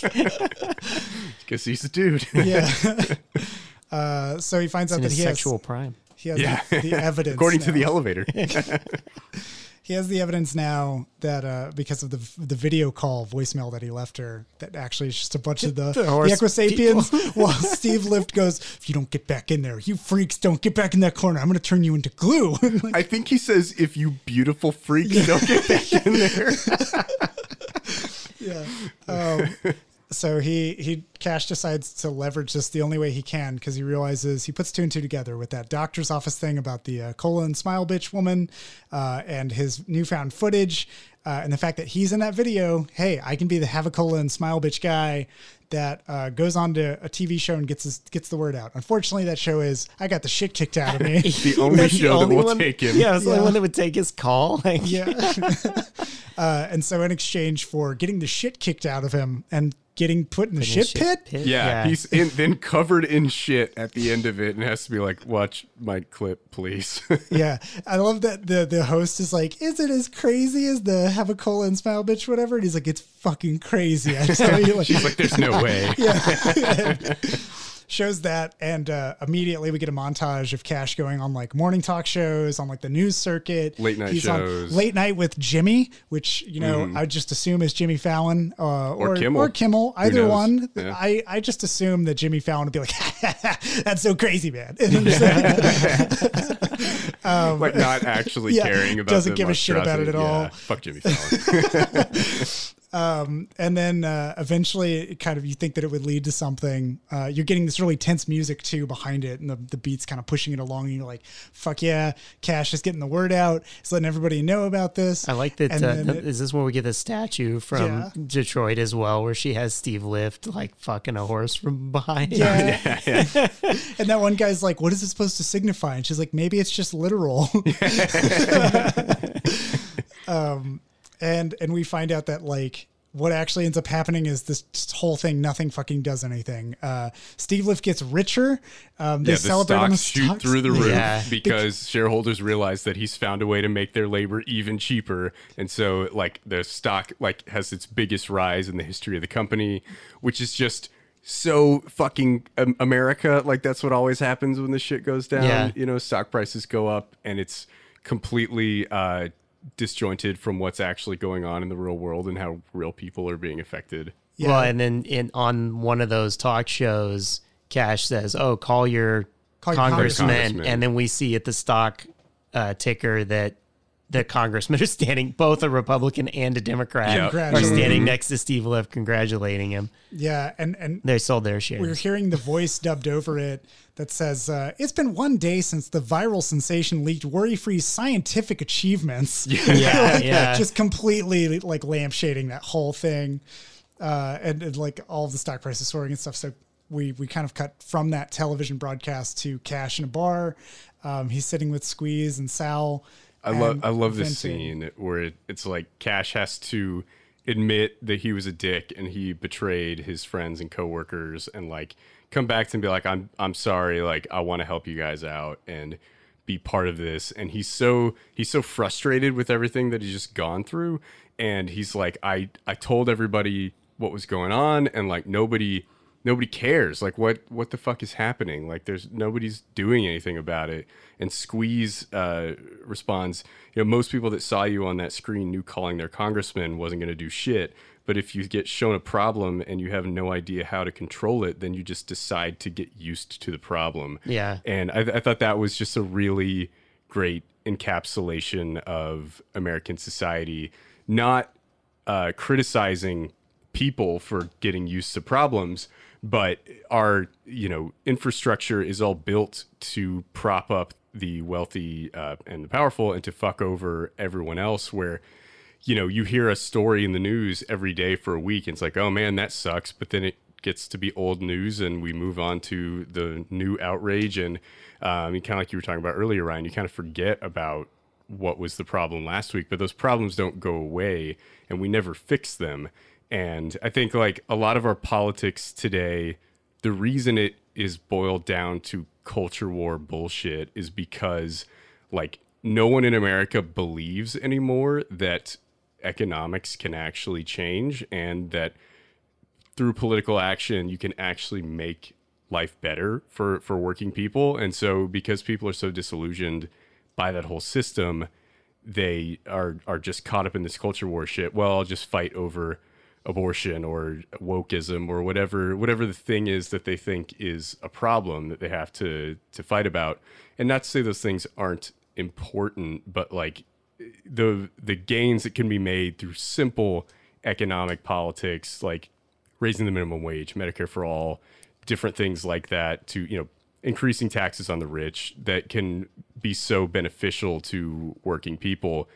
We all know those things are so far out of reach and actually can't happen because of all of the the wealthy controls on our economy, all the lobbyists buying all the politicians, corporations being people and getting to you know shoot their free speech everywhere and buy up all the politicians they want uh, to where like you know we know these problems are there and it's not that we don't care about them but we don't think we can do anything.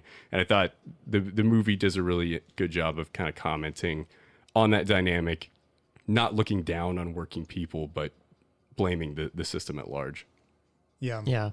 It's a, a system of conditioning, and that's like something that I mean, like that's what social media does right now. We were talking about this offline at one point, Dixon, about how like if social media was turned into more of a government utility um, that had regulations and watchdogs around it, that the algorithms would be reduced to probably dumber things that weren't geared towards ad revenue.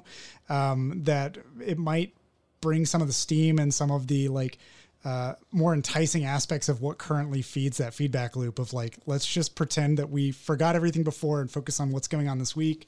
Uh, I just realized the other day, looking at my Twitter feed, like everybody's trying to be a stand up comedian every week about some bullshit. And it's just completely sapped a lot of the joy out of seeing any updates from friends. So when I see stuff that's unique, Yeah. that's them talking about, hey, I'm working on this project. Here's this artwork. My cousin, who is uh, my cousin-in-law, who's in Ukraine right now, um, is actually actively painting to like criticize uh, the Russian government's invasion. Uh, he t- like tweeted out and, and kind of posted this beautiful painting of uh, a Russian soldier dead with sunflowers growing out of him, and I was like, this is fucking rad. I want to see more of this. And I want to see less of like, oh, hey, here's another meme of Will Smith slapping the shit out of Chris Rock Yeah. that has Sonic rings coming out of it. Hashtag Sonic the Hedgehog 2 movie, everybody. Uh, but yeah, not gi jane too not G.I. Jane 2.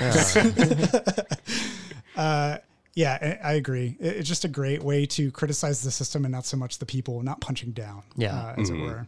Yeah, I Um, think what when it clicked with me, I like have never clicked with with Facebook or anything anyway. In fact, my phone died, and I had to go to my backup phone and restore everything, uh, and I just haven't logged into Facebook because I'm like I was already barely doing it. But I, I I realized at one point that like what I was using Facebook for would be the same as if I just opened the window, shouted out something I thought was funny, and someone that was walking by was like, "Ha!" like that, that's all I needed from Facebook. But I'm like, why post that? Like, Yeah. what what was the point of that anyway? Yeah. are uh, you now doing that as an alternative to facebook You just shout stuff out. Yeah, or- just rolling down. Uh, the No, he just and texts me in the middle of the fucking John. night. yeah, I text John or my dad or one of my friends, or I say it to my kids and Darla, and pretty much I get the same response that I was getting on Facebook anyway, but it feels Yeah. more targeted. Yeah. Yeah. Yeah, I'm honestly, it's better. It's valid. Yeah, what was my it was mine last week probably I think it was the I was stuck on the uh, one-eyed, one-horned flying purple people eater. Yeah, Still where eats come people. Right? Like it's still fucked up. Just because you don't know a purple person doesn't suddenly make it okay. Anyway, I don't know why. I was about when you texted me that I was going to go off on a whole tangent about the uh, itsy bitsy teeny weeny yellow polka dot bikini. I was like, why the fuck should I care what she wore for the like? Anyways, Slut shaming.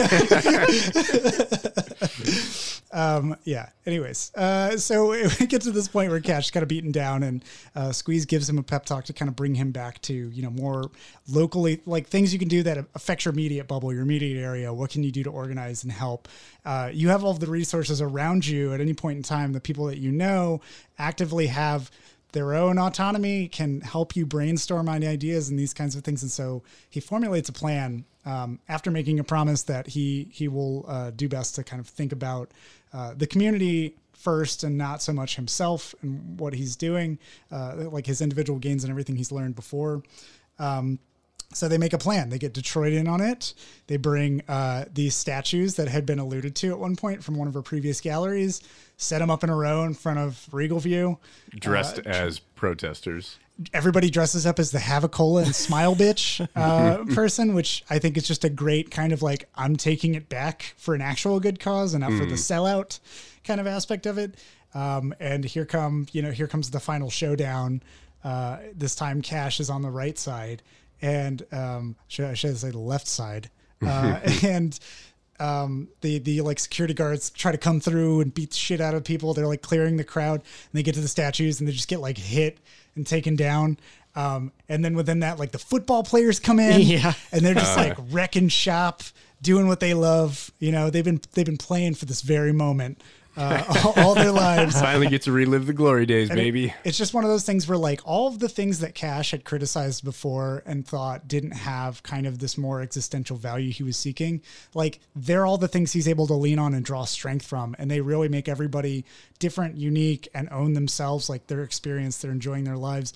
And it it's like bringing that together brings the community together against like this uh, oppressive force uh, and worry free's bullshit to help kind of expose this. And he's even broken into the worry free offices and freed the Equisapiens to, to come and help. And he signals them by blowing a whistle into a phone before getting knocked out. Uh, yeah, because in the video that was taken by the Equisapiens on his phone, it shows a worry-free person punching a code in, and turns out that's just the code that unlocks everything at Steve Lift's house. Yeah. like Yeah. he gets in the main gate with that code and and To- frees the Equisapiens. to go up the elevator, thousand numbers. To go in Steve Lift's house, like four. Yeah. Yeah. Steve, Steve has to remember him. He has the same problem I have. who, would, who would go to Steve Lift's house?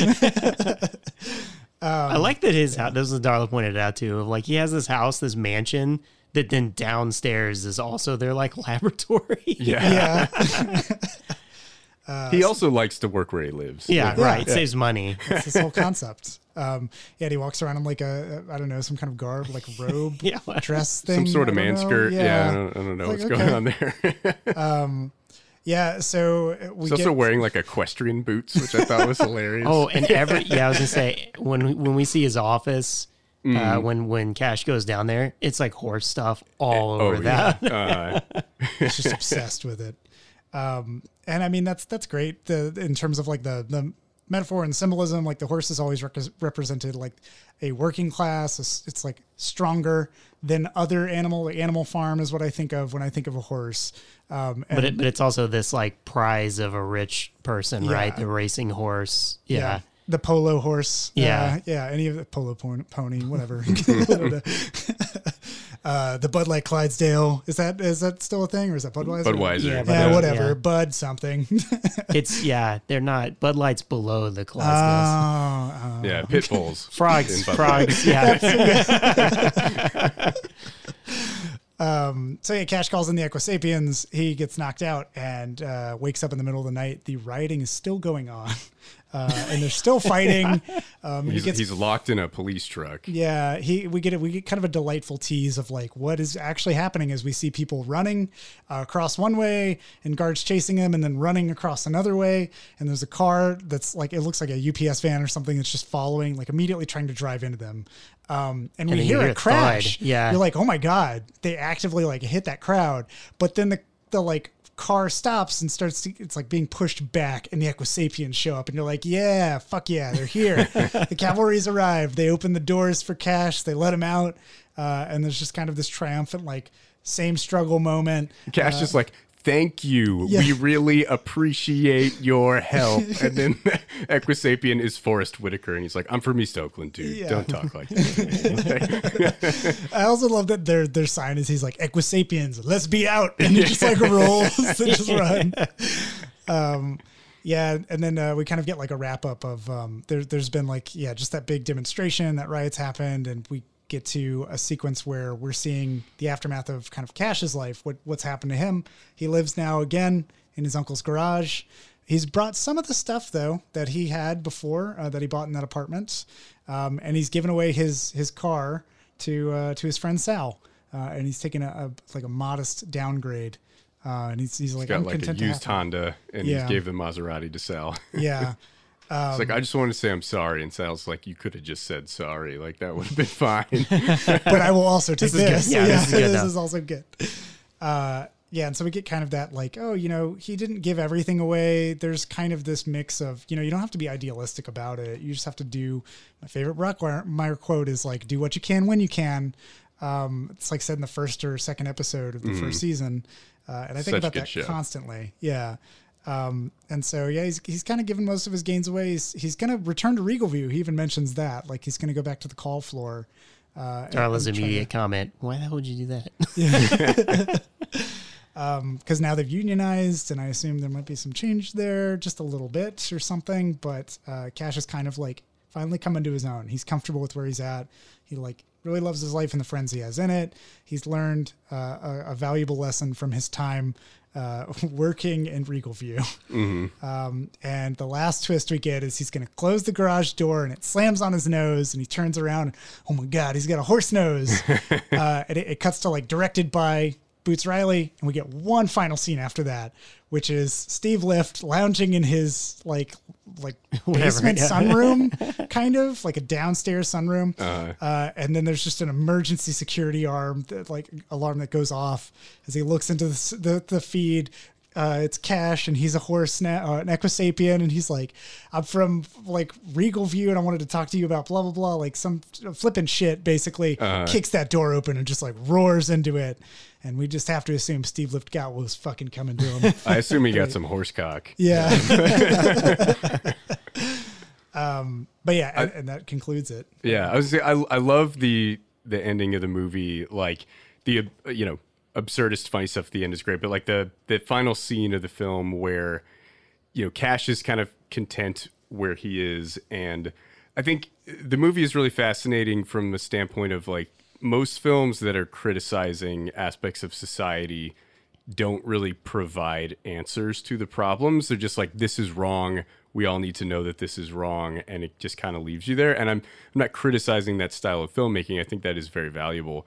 But I think it's very interesting that Boots Riley is like, hey, you know, like, you know what we can do? We can try to make some modest gains here and start moving in the right direction. Like, let's unionize our workplaces, like, get some power back uh, into the working class and try to kind of rebuild um, you know society from from the ground up in into a better place and it's not like this transformational thing where we capture Steve Lift and he goes to jail and and there's like you know uh the worry free people are freed and like we're in this wonderful society. It's just like no we just got we get made things a little bit better. And that's really all we can do you know is try to fight on the local level to make things better for working class people and for um you know it's it's a very satisfying ending, I think, where you're like, you know what, there are these big problems in the world, and all we can do is what we can do, and we make little gains where we can, and try to fight back against the rapacious corporate system a little bit.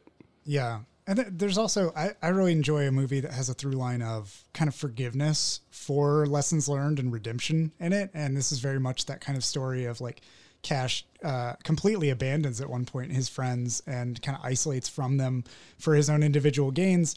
And coming back to it, there's not a lot of like, I told you so's from his friends about any of it. They, are hurt and they at least have like a hash out of what is going on and like what's important and they try to refocus him and help him get over his frustrations they're still like processing. There's even intimate scenes with detroit that we didn't mention where they like kind of rekindle a bit of their relationship um, and and are having an honest heart to heart where detroit's like i just don't know if i can trust you yet and so there's those opportunities um, you know for friends of yours that you feel might be too far gone or might have at one point been way out of your kind of range and your comfort zone of discussion. Um, there's there's moments where if they come back to you, like you just let them like lay out why they did that. Uh, let them talk about it. Give them the patience and the time that um, they hopefully would give you too, uh, and don't be quick to assume that they did it out of maliciousness. There's just kind of a lot of information in the world that can overwhelm and misguide you. Yeah. Um, and we have a system, as this whole movie talks about, it's kind of geared towards isolating you from other people and making you focus on what's important immediately to you in terms of monetary gains, in terms of things that you can take on. Yeah, one thing that was weird, it, it caught me in the moment that I was watching, and then Darla pointed it out afterwards too. It during the weird shit that's going on at Steve Lifts, and we're finding out about the horse people. We cut back to uh, Detroit cleaning up her art exhibit, and then she has this intimate moment with Squeeze. That as that was happening, I was like, "We've moved to something else." Like that was such that's such a small concern now. It was kind of weird to me. It kind of called out, and then having Like the res- the stakes of their relationship are not important. yeah, it's like anymore, that's not what we just really learned. what we're here for anymore. Yeah. Yeah. like we've moved to something beyond just the like, oh, Cash has made it. Is that okay? What's our relationship? And uh, then we get the scene where he and Detroit get back together, and she even says like, "This can't happen. It was a mistake." And she mentions not specifically Squeeze, but that she was with someone else in that time. Uh, but she says like, "We're not a thing. Like it's still not happening. This this was the mistake." Uh, and then they're back together like after that and we get sort of like a squeeze kind of like shrugging his shoulder sort of in one scene Yeah.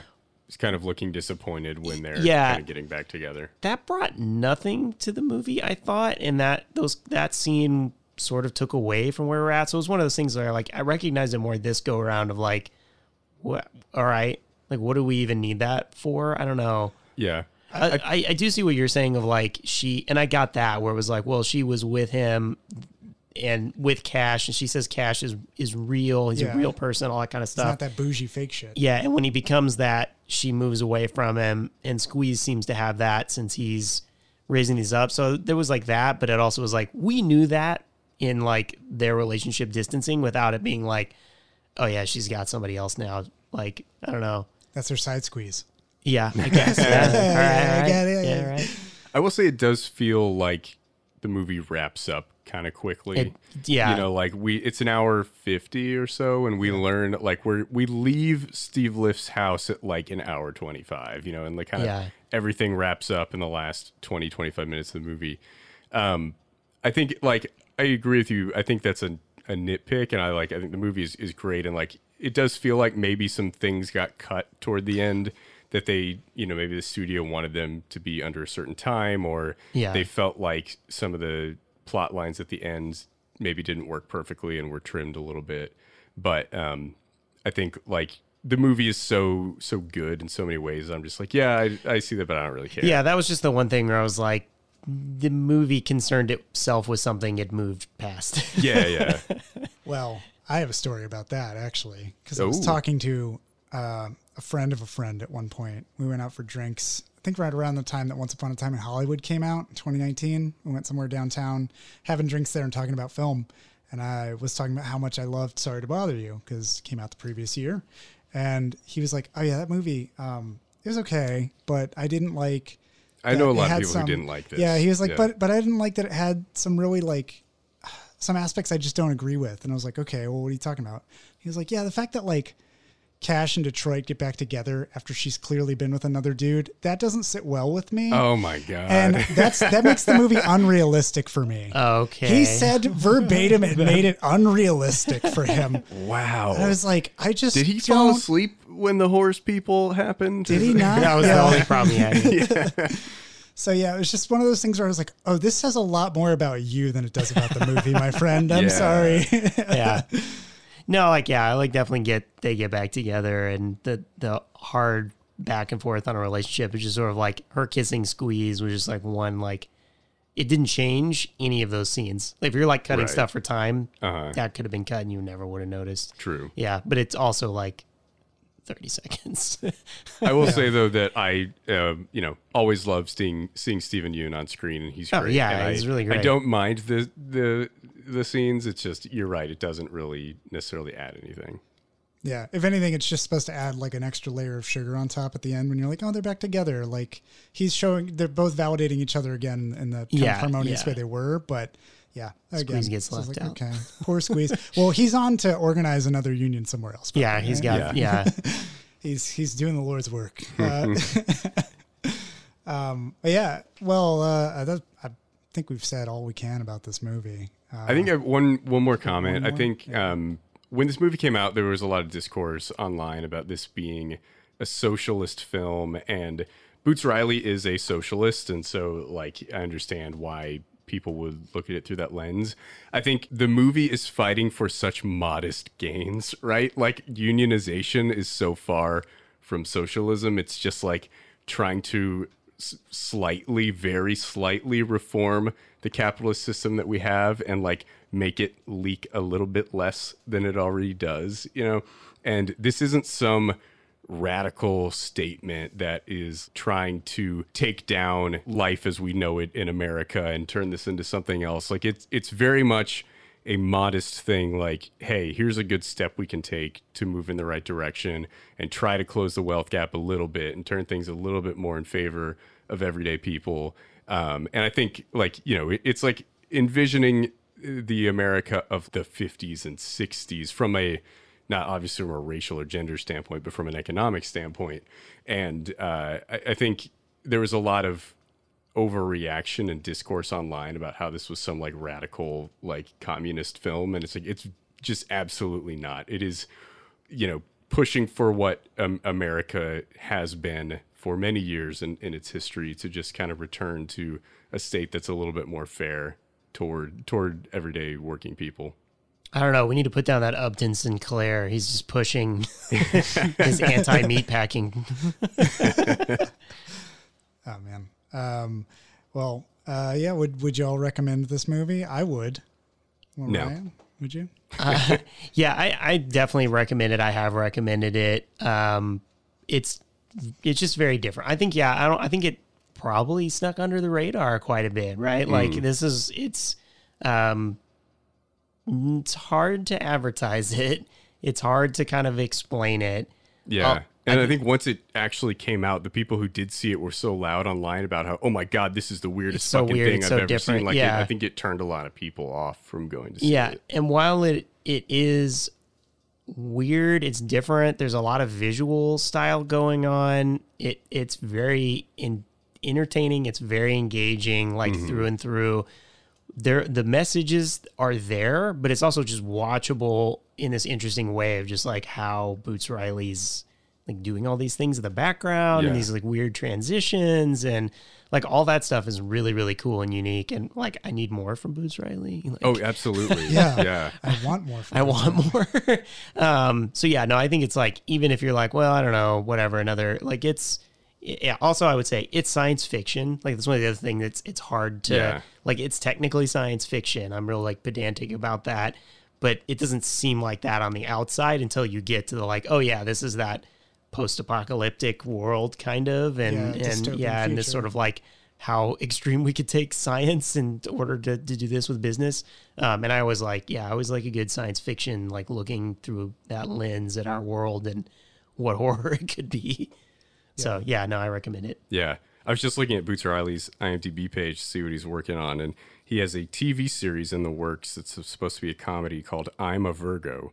So Oh, I have anything. no idea be anything. what that's about. Um, but at least I'm glad to see that he's working on something. Yeah, well, he's working on music. He has a lot of Yeah, I mean, he's a really talented musician. You know, he's a, uh, a member of the band The Coup, and they did the soundtrack for uh, the movie as well. So he's like, you know, very heavily involved in the production of the film. But um, yeah, I mean, I would absolutely recommend this. It's so much fun. It's just uh, a hell of a ride from start to finish, and it just gets keeps upping the ante as it goes. And I, I think the movie is is fucking great and uh, just really insightful in its critique of uh, our current late stage capitalism.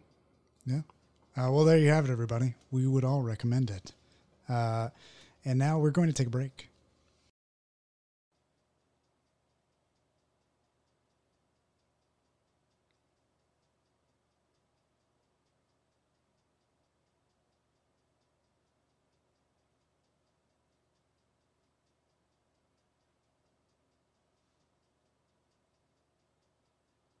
What would make me stand out in a crowd?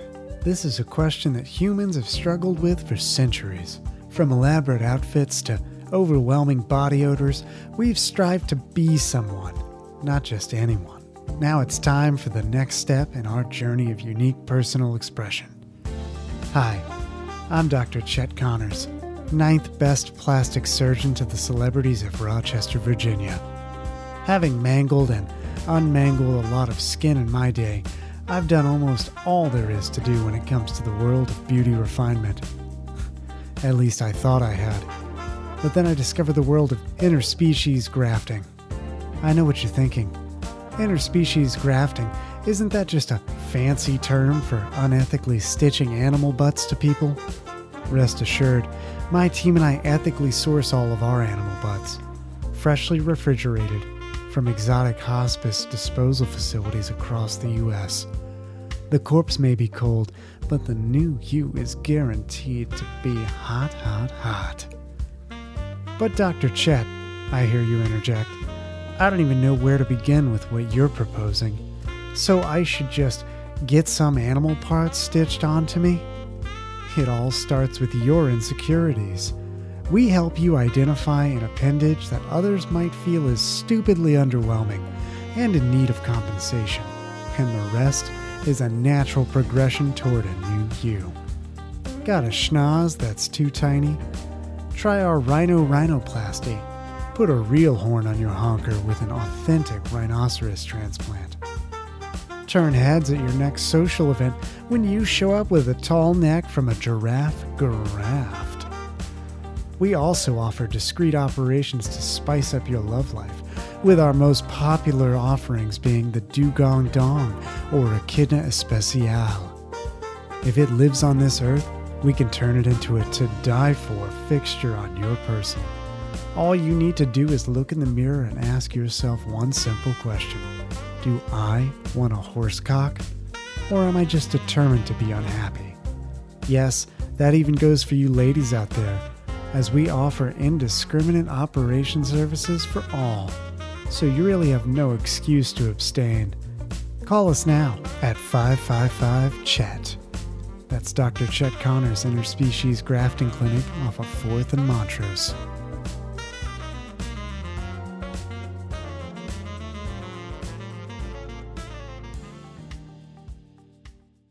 And we're back with Recommend or Refute. You know the rules. We go around the table, give you a movie that you should spend some time with, or, you know, we shoo you away from something you shouldn't be spending your time with. Uh, so I was the picker. I get to go first this time. Yay, me. Boo. I just want to say, I know, I think Dixon on a previous uh, podcast, you made an honorable mention to the Scary of 61st, or was that offline? I don't remember. Uh, I think I did mention that it, yeah. briefly when I decided to just run through lists of everything I watch and bore everyone. But um, yeah, I did. I did give a. I, I mentioned that I watched it and I liked it, but had some issues with it. Um, so curious to curious to hear your thoughts. Yeah, I, I watched it as well. Um, I honestly loved it. Uh, it's not my recommend or refute this time, though. I just wanted to give, give it that Oh. it's now two out of three. Ryan, you have to watch Okay. Scary of Oh, okay. 61st if You're we're going to giving talk me about this. uh, schlock blue balls Yeah. here, John. Ready to hear your hot take. Well, on you this talked movie. about it. I wanted to. Yeah, we wanted to watch it. Yeah. So yeah. So, I mean, I'm down to watch it again. I feel like I missed Uh. so much because I was so fixated on the lead actress's performance, which was fucking phenomenal. I'll watch I will it. Say, I'll watch she it goes next week. for it. I'll make it happen. I'll make it. I happen. may disagree with you on that, but Dude, when you're shooting guerrilla style and you're masturbating in front of a public building, you're going for it. And I have to say, I admire that. like, I mean, they definitely they made some choices for sure. did, yeah. they, they definitely made some choices. Um, but yeah, I have to tip my hat to that. Uh, anyways, wanted to give that a mention that yes, now we're two for three. Uh, Ryan's next. yeah, I'll catch. I'll get it. I'll get it in. Ryan will eventually do the recommended refute on it. um, the the movie that I do want to talk about that I want to recommend or refute, it's kind of a give me uh, in terms of what I would say as a recommend. Uh, it's Paul Thomas Anderson's latest joint, uh, Licorice Pizza, which I've been trying for like months to watch this. I've literally I'd buy like movie tickets and then somebody would ping me and be like, "Hey man, we have something I have to I have to go to that night. Can you do this for me?" And I'd be like, oh, "Okay, fine, cancel my tickets." Just never got out to the theater to see it. And then it finally became available digitally. Uh, so I, I just went all in and bought it. I was like, whatever. I trust Paul Thomas Anderson enough. see how I like it. And uh, it, it is one of, I mean, like, I don't know how to rank my Paul Thomas Anderson films anymore because I just kind of love all of them. And it's like picking between your children, but they're his children. So it's like extra weird for me.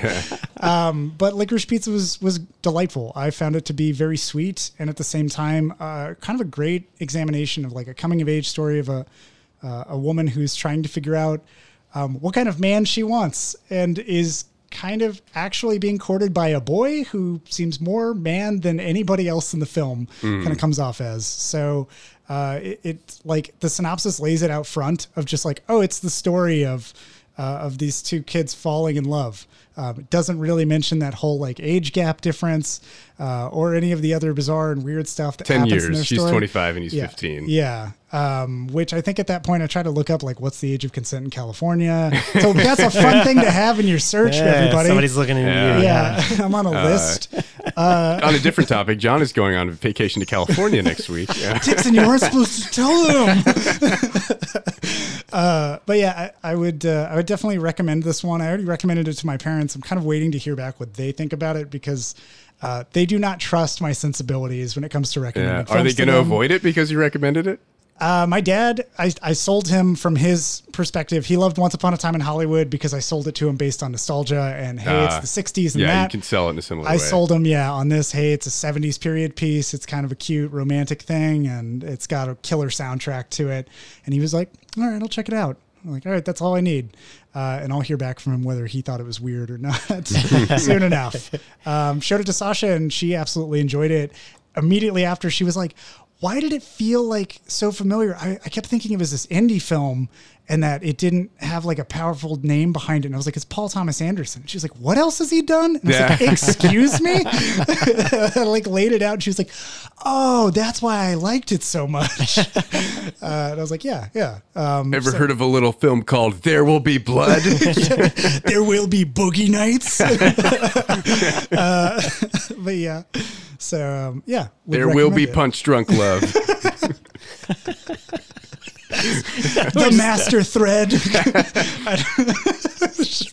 it all blurs together after a while.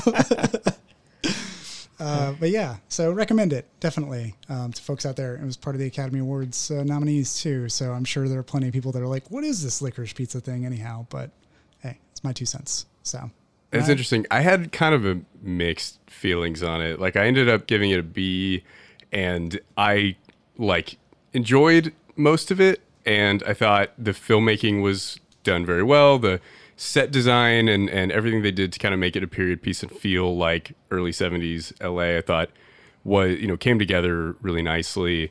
Um, the end of the movie bothered me a lot and i don't know if we want to talk about that or put that on the table here maybe we can just say hey guys brief spoiler alert here but uh like the movie ends with wait, wait, wait, wait, wait, wait. okay Don't, okay don't Ryan, have you seen it yet? No, but I, I, I don't care. Oh, oh, no fine. okay all right no i no, won't really spoil don't. it i'll, no, no, I'll no. just I say like, always, I don't care. the I get conclusion of the stuff and enjoy film it. All right, spoilers here.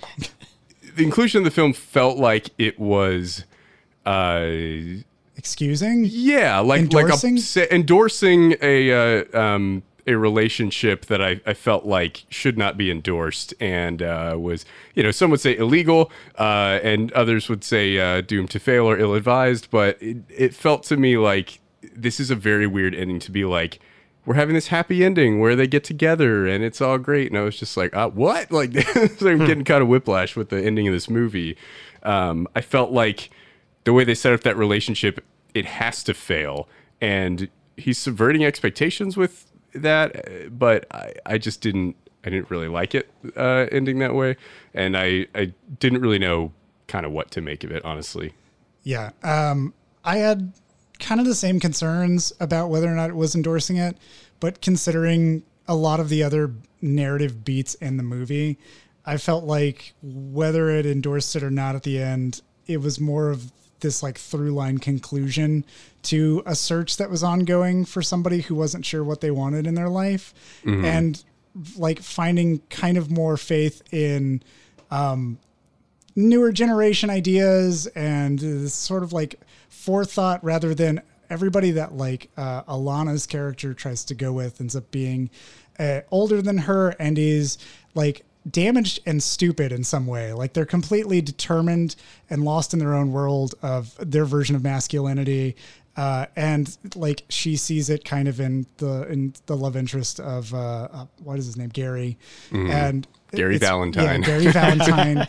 um, there's also like there's like a yeah but in there too of uh, which is why I was doing that sketchy search for California's laws Uh-huh. because it's like at one point age of consent was 16 and Gary's like 15 and one month out from birthday and the time period of the movie happens over that kind of course so there's sort of a bit of like narratively is he maturing and is that happening or how's this going Yeah. so at a certain point, I just threw my hands up and was like, you know what, fuck it.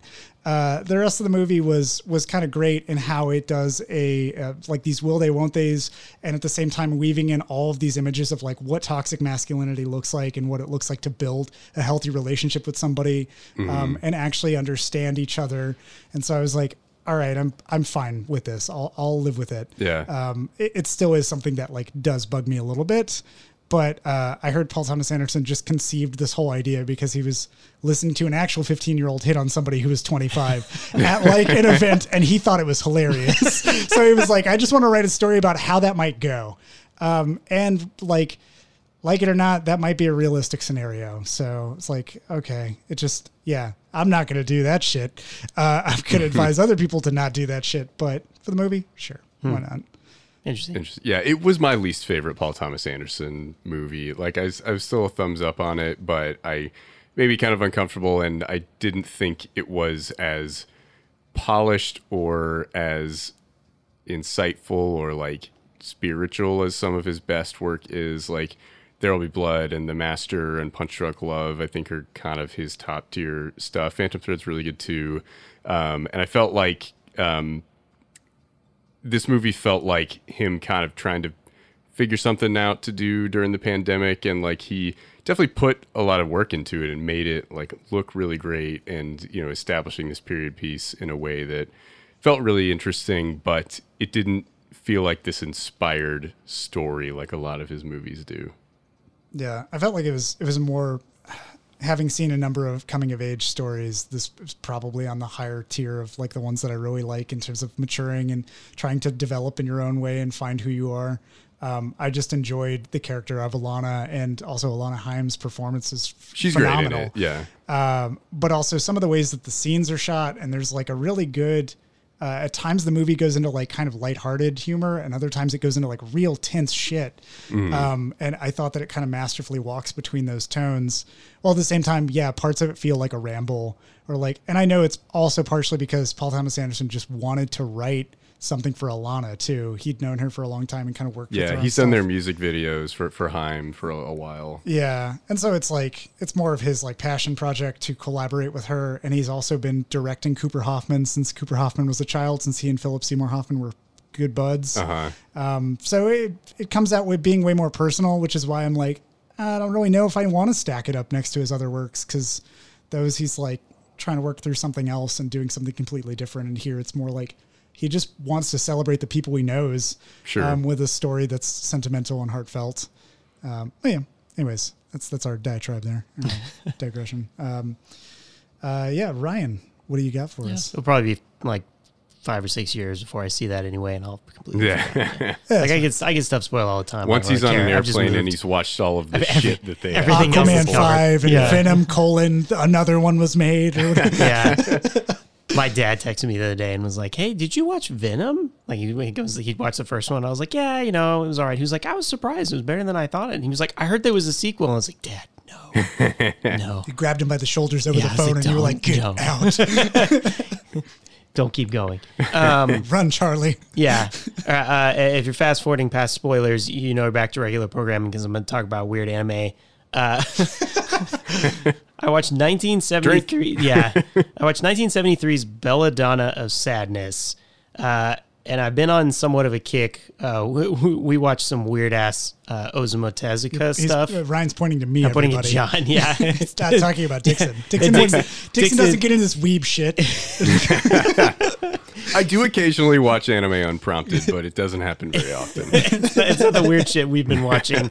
Uh, w- w- yeah. Anyway, we we watched some really weird crap. So Osamu Tezuka and uh, Eiichi Yamamoto, who's made Belladonna Sadness, they were the guys that were behind Astro Boy, which essentially makes them, you know, they're the grandfathers or fathers of anime. Uh, Astro Boy is what kicked off all of that. Um, that's the big deal, the big explosion. And I think they had the thought that I hear all the time from people of like, well, aren't cartoons for kids? And so they set out and made three adult movies. Uh, this is like the middle one of it uh, that are adult movies. Oh, they're like the Japanese Ralph Bakshi. Yes, these are absolutely the Japanese Ralph Bakshi movies. Um, and so, yeah, Belladonna of Sadness I watched. I'm, I'm interested in, in, in working my way to the third one, Cleopatra, which involves people going back in time to Cleopatra's time to stop aliens, but instead just have sex with Cleopatra. Dope. They so they don't stop the aliens. yeah, they, they forget about that entirely. Good for them. yeah. Um, yeah, this movie, I don't. It's hard to, it's hard to get into it or really explain it. It's one of those where I'm like, I'm not still not entirely sure what happened. Um, it's set in like medieval times in France with a character named Joan, and uh, essentially like her, like she gets raped. She makes this deal with a demon that turns out to be the devil, but every time it's presented to her, it's like it's a dick, like right straight on.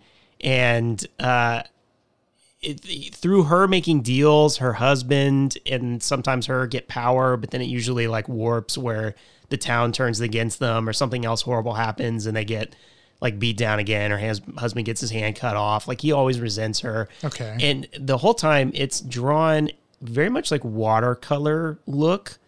And a lot of it is not animated. It's like really well drawn. Storyboards? Yeah, like watercolor, and it'll kind of like pan across them, Mm. and even like multiple things will happen. Like it's you know kind of panning across a page where kind of multiple things move through it. Um, I but saw then some pictures on their IMDb page. It looks beautiful. it's beautiful, but it's like not always animated, so it's a little weird. But then when it is animated, it's suddenly like super trippy. Like it just hits the like trippiness factor all the way up. Uh, very sexually oriented. Like it's like constantly putting that in your face. Like this is trying its hardest to be adult themed. Uh, and yeah, it's just like kind of following her and her husband and the town through kind of this crap and her deals with the demon, eventually kind of almost giving her powers that she has. Uh, and it just getting like worse and, and more fucked up kind of as it goes. And eventually the town turns on her and burns her at the stake. Jesus. And then it, it essentially implies that that releases uh, evilness that causes the French Revolution. So it's kind of in this like, oh, okay, I guess she's a Joan of Arc. I don't know, but it was yeah, it was so Is he saying the French Revolution is evil?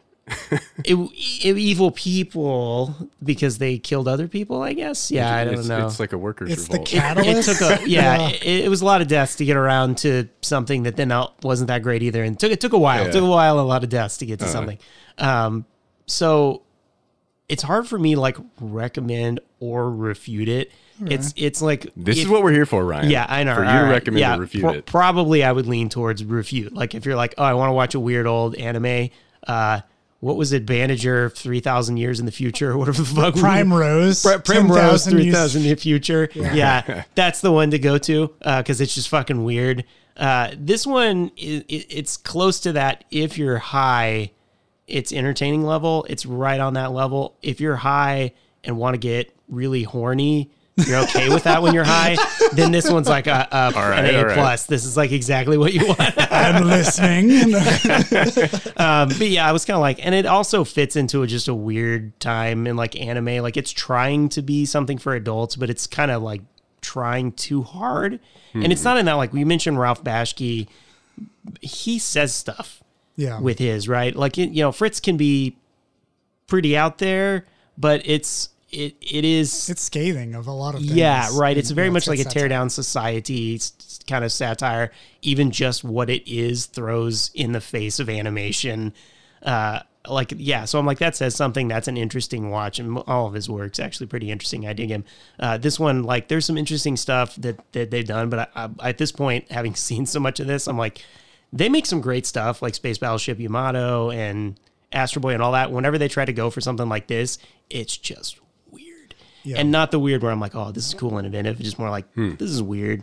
Yeah. Um, yeah, so this one's pretty like I don't know. It was kind of a slog to get through because it was just like, uh, all right, it's being weird and sexual and it's like trippy, but not really doing anything. So yeah, I guess I'm kind of like a, a pass. Yeah, I, I'm kind of curious because you, when you were talking about just the visual style, also the fact that it has something to do with the French Revolution. I guess, yeah, Uh, I guess, yeah. It, it reminded me of um, uh, Marcell Jankovics's uh, The Tragedy of Man. Marcel Yankovic is the the creative director and uh, artist behind um, Son of the White Mare. Hell yeah. Um, which is a Right. fantastic Hungarian 1980s animated piece. But The Tragedy of Man is his like kind of pr- passion project that took like 23 years and survived the fall of communism in Hungary I still need to watch uh, that. and it has very much that same kind of style of like not really watercolor but they do like still frame to kind of pace out how much animation they have to do but the movie itself like switches animation style every 10 to 15 minutes to a different kind of interpretation of a cultural style so they go from like yeah. Egyptian hieroglyphs to you know Roman etchings, and then to like crosshatch and all this other stuff. It's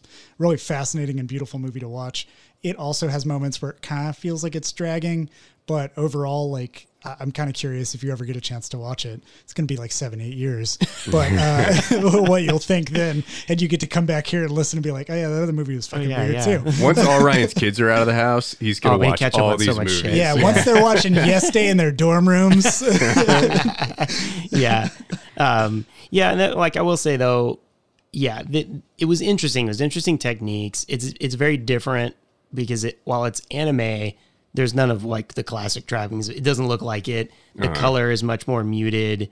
Uh, there's no giant round eyes. Like it's it, like definitely they were going for a style that wasn't their normal style. Um, and I guess they hit that, but yeah, just not enough that was compelling on its own. Honestly, from what you've told me, it makes me want to watch it. Like I seeing the the stills on IMDb that were so beautifully drawn, and you being like, it was weird, and I'm not really sure what happened. I'm like, oh, that Yeah. sounds great. Yeah. and it was like an hour twenty six or Yeah, it's- something. I was like, that sounds fun. It's Like real a- short. It's yeah. it's one of those things where it's like it's on Tubi, it's on Prime, like it's one of those it's really easy to find. Yeah. Yeah. I've definitely Um, heard of it. Yeah. So I don't know. I'll let you know uh, on the others as I get through those. Like the more the more I watch of these, it's interesting. They're really fucking weird stuff that's out there. That's from these prolific directors. They just have done everything Yeah. under the sun. Interesting. Cool. Um, so, uh, like John, I'm also going to do a brief uh, shout out to a weird movie that is wonderful that I love that I saw at AFS over the weekend for the like fourth or fifth time, which was uh, Mulholland Drive, and I fucking love David Lynch, and I love that movie, and that's a movie that's just so fucking weird, but you just are gripped by it because it's so weird. Like, oh fuck, I can't look away. Like something is wrong in like every scene. You're like, I don't, I don't know what it is, but I have to keep looking at it and um, it's also a lot of fun. It's actually it's a hilarious movie, and you kind of forget about that when you think back on it. But it's really fucking funny, and highly recommend everybody go check that out. But um, the movie I want to talk about is a new movie, uh, a horror film from A24, starring Kid Cudi, and uh, I was like, well, I'm gonna go see that. Like it's A24 horror. I love Kid Cudi. I'm gonna go go check it out. It's called X. just the letter X. Oh yeah, I saw. I saw Why is it called X? I don't fucking know. Um, X-rated? That's why. uh, yeah, maybe. Uh, also, yeah, well, maybe there's a reason it's not a good one, but uh, the movie is not good, I don't think. It's actually getting pretty good reviews. It's got a 79 on, on Metacritic. I talked to a friend who saw it who liked it. I didn't like it. It's uh, written, directed by T West. His name is spelled T I, uh, T West, High West, something like that. Um, the I is not capitalized, so it's not T I, but um, it is supposed to be kind of an homage to the Texas Chainsaw Massacre. It's set in 1979 in rural Texas, and this group of friends, uh, led by this like early 40s guy who wants to make a porno and he thinks with the direct to, to video market you can really capitalize on on this and you know bring porn out of creepy theaters direct into people's homes to feel less ashamed about it. We can make a bunch of money if we make a direct to to video porno. This guy's like 42 and real creepy and he's dating this like 20 year old played by mia goth who he wants to make into a star and uh, he doesn't really know anything about movies. He just wants to kind of like organize it and get it made. Kid Cudi is the male porn star who, who fucks all the women in, in the movie they make. Um, and then they have a director character who's like this nerdy kid out of film school who thinks that he can like you can actually make a good dirty movie and he wants to be like the hitchcock of dirty movies oh, he's he's Burt Reynolds from Boogie Nights. kind of, but like way more earnest. Um, he's convinced that he can make a masterpiece out of a, a pornography, and uh, so they go on a road trip and they go to this. Uh, they rent this like guest house at a big farm in rural Texas, and there's this ancient couple living there like very very old like you, there's clearly extra old people makeup on the already old people to make them look like they're decaying in front of you um, but it's just a husband and wife that live there. And uh, you know they meet the the husband and they go the producer guy goes and knocks on the door and he's greeted with a, a shotgun. And uh, he's like oh man hey we talked on the phone. Like i'm here to reserve your your you know stay in your your guest house. And the guy's like oh yeah sorry. Uh, you know this this thing isn't even loaded. I just keep it around to fuck with people. And then he like you know shows them into the the place and they see his wife there like staring down from a window looking very old and decrepit and uh, confused. And so they're just like well that was weird. Whatever. We're just going to start shooting this porno. And they start shooting the scenes in this house and they're like well they don't they don't know we're doing this do we? And the guy was like no and we're going to keep it that way. Like they'd have a heart attack if they knew what was going on over here and uh, i'm just going to spoil the shit out of this movie if you guys don't mind yeah, Um, sure. We'll right, we'll allow yeah. it. yeah.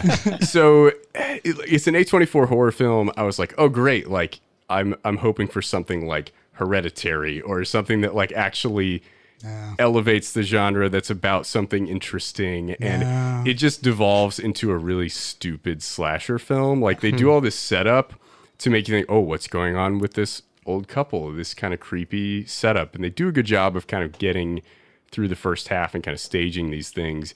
And then from there, it just turns into a slasher film over the course of that night where the old woman is just horny as fuck.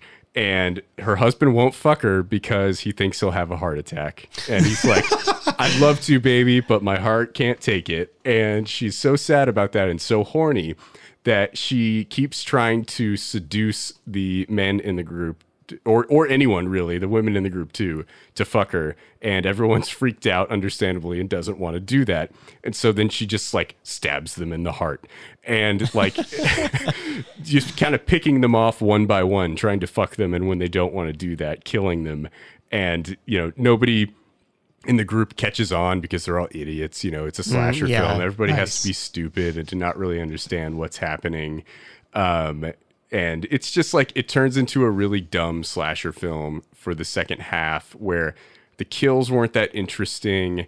The character motivations were stupid. And like the villains weren't scary really because you know who they are and what their deal is. And so it's not this thing where it's like, oh, it's this scary creature like a a Freddy or a Jason or a, a Mike Myers or something that is like, you know, I don't know what his motivation is and he's scary.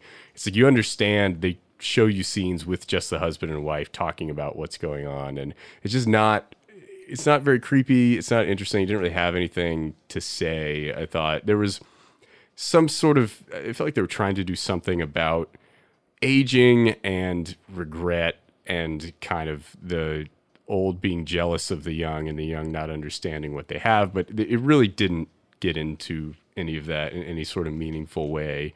Um, and I was pretty bored with it by by the end. Um, I was pretty disappointed. Like A twenty four doesn't always hit, Yeah. but their success rate is so high that you, I just expect everything that they put out to be really good. And so I went in with pretty high expectations, and then was was pretty disappointed with I it. mean, it sounds to me like uh, very much like a send up of Grindhouse. Like Yeah, just a, another kind of yeah um, Grindhouse homage.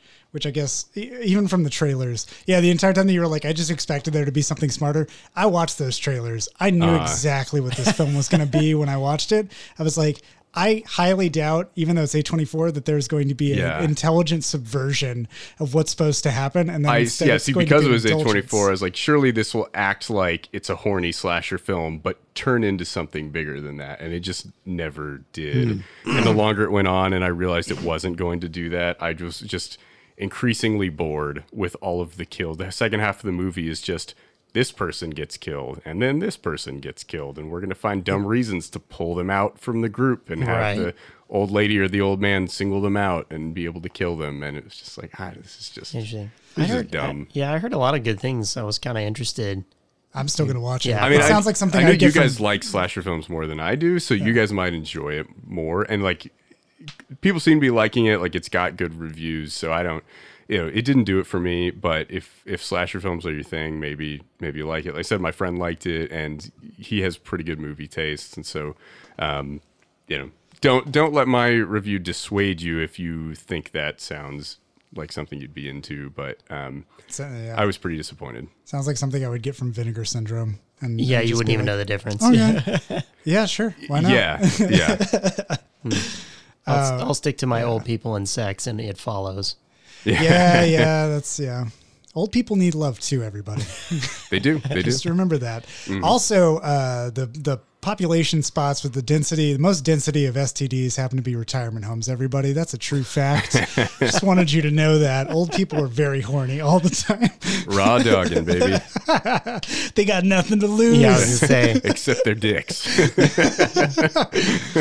Oh man. Oh god. Okay. So we have we have basically I've recommended licorice pizza and we have uh, two refutes. One from Ryan that is a little wishy washy on the On it was Belladonna weird. I gave it the old John. Belladonna of sadness. Yeah, Now you understand my plight. uh, and then we, we have a refute from Dixon, but don't let it dissuade you if, if uh, X sounds interesting to you. yeah, if you like slasher films, maybe maybe you'll like it. Maybe you'll like seeing a grindhouse esque kind Yeah. of send up from It is- A24. It is not Texas Chainsaw Massacre. Um, it's it, it's not even close. Uh, how about that- the Texas Chainsaw Massacre remake? Ah, it's probably a Uh, little I bit. haven't seen any It's of probably the a little bit. It's probably better than so that. that's could on be, Netflix, could right? yeah, Good thing my probably better than subscription ran out. I don't want to have to be faced with the choice of do I or don't I watch that. Uh, well, there you have it, everybody, and that's been that kind of wraps things up for us at the Underground Table. Um, I have been your host, John Garcia. With me, as always, Ryan King. and Michael Dixon, thanks for putting up with our bullshit. Sorry to bother you. Thanks for listening to this week's episode of Knights of the Underground Table. That's night as in the opposite of day, not British douchebags with swords. We've reached that time in the episode where we beg you to interact with us online because we are profoundly lonely people. Follow us on Twitter and Instagram at NOTUTPod. Check out the Knights of the Underground Table Facebook page. Is there a movie you'd like us to review? Email us at knightsoftheundergroundtable at gmail.com. Did you disagree with John's asinine hot takes in this episode? Leave us a voicemail on Anchor and tell him just where he can shove his awful opinions. We'll play it on the podcast. Check out the episode description for more details. Subscribe to the podcast on Anchor, Spotify, Apple Podcasts, Google Podcasts, or wherever the hell you podcast. Rate and review us on the platform of your choice, but only if you like what you hear. If you don't like the podcast, rather than leaving a negative review, please kindly go find find another podcast. And thanks again for listening.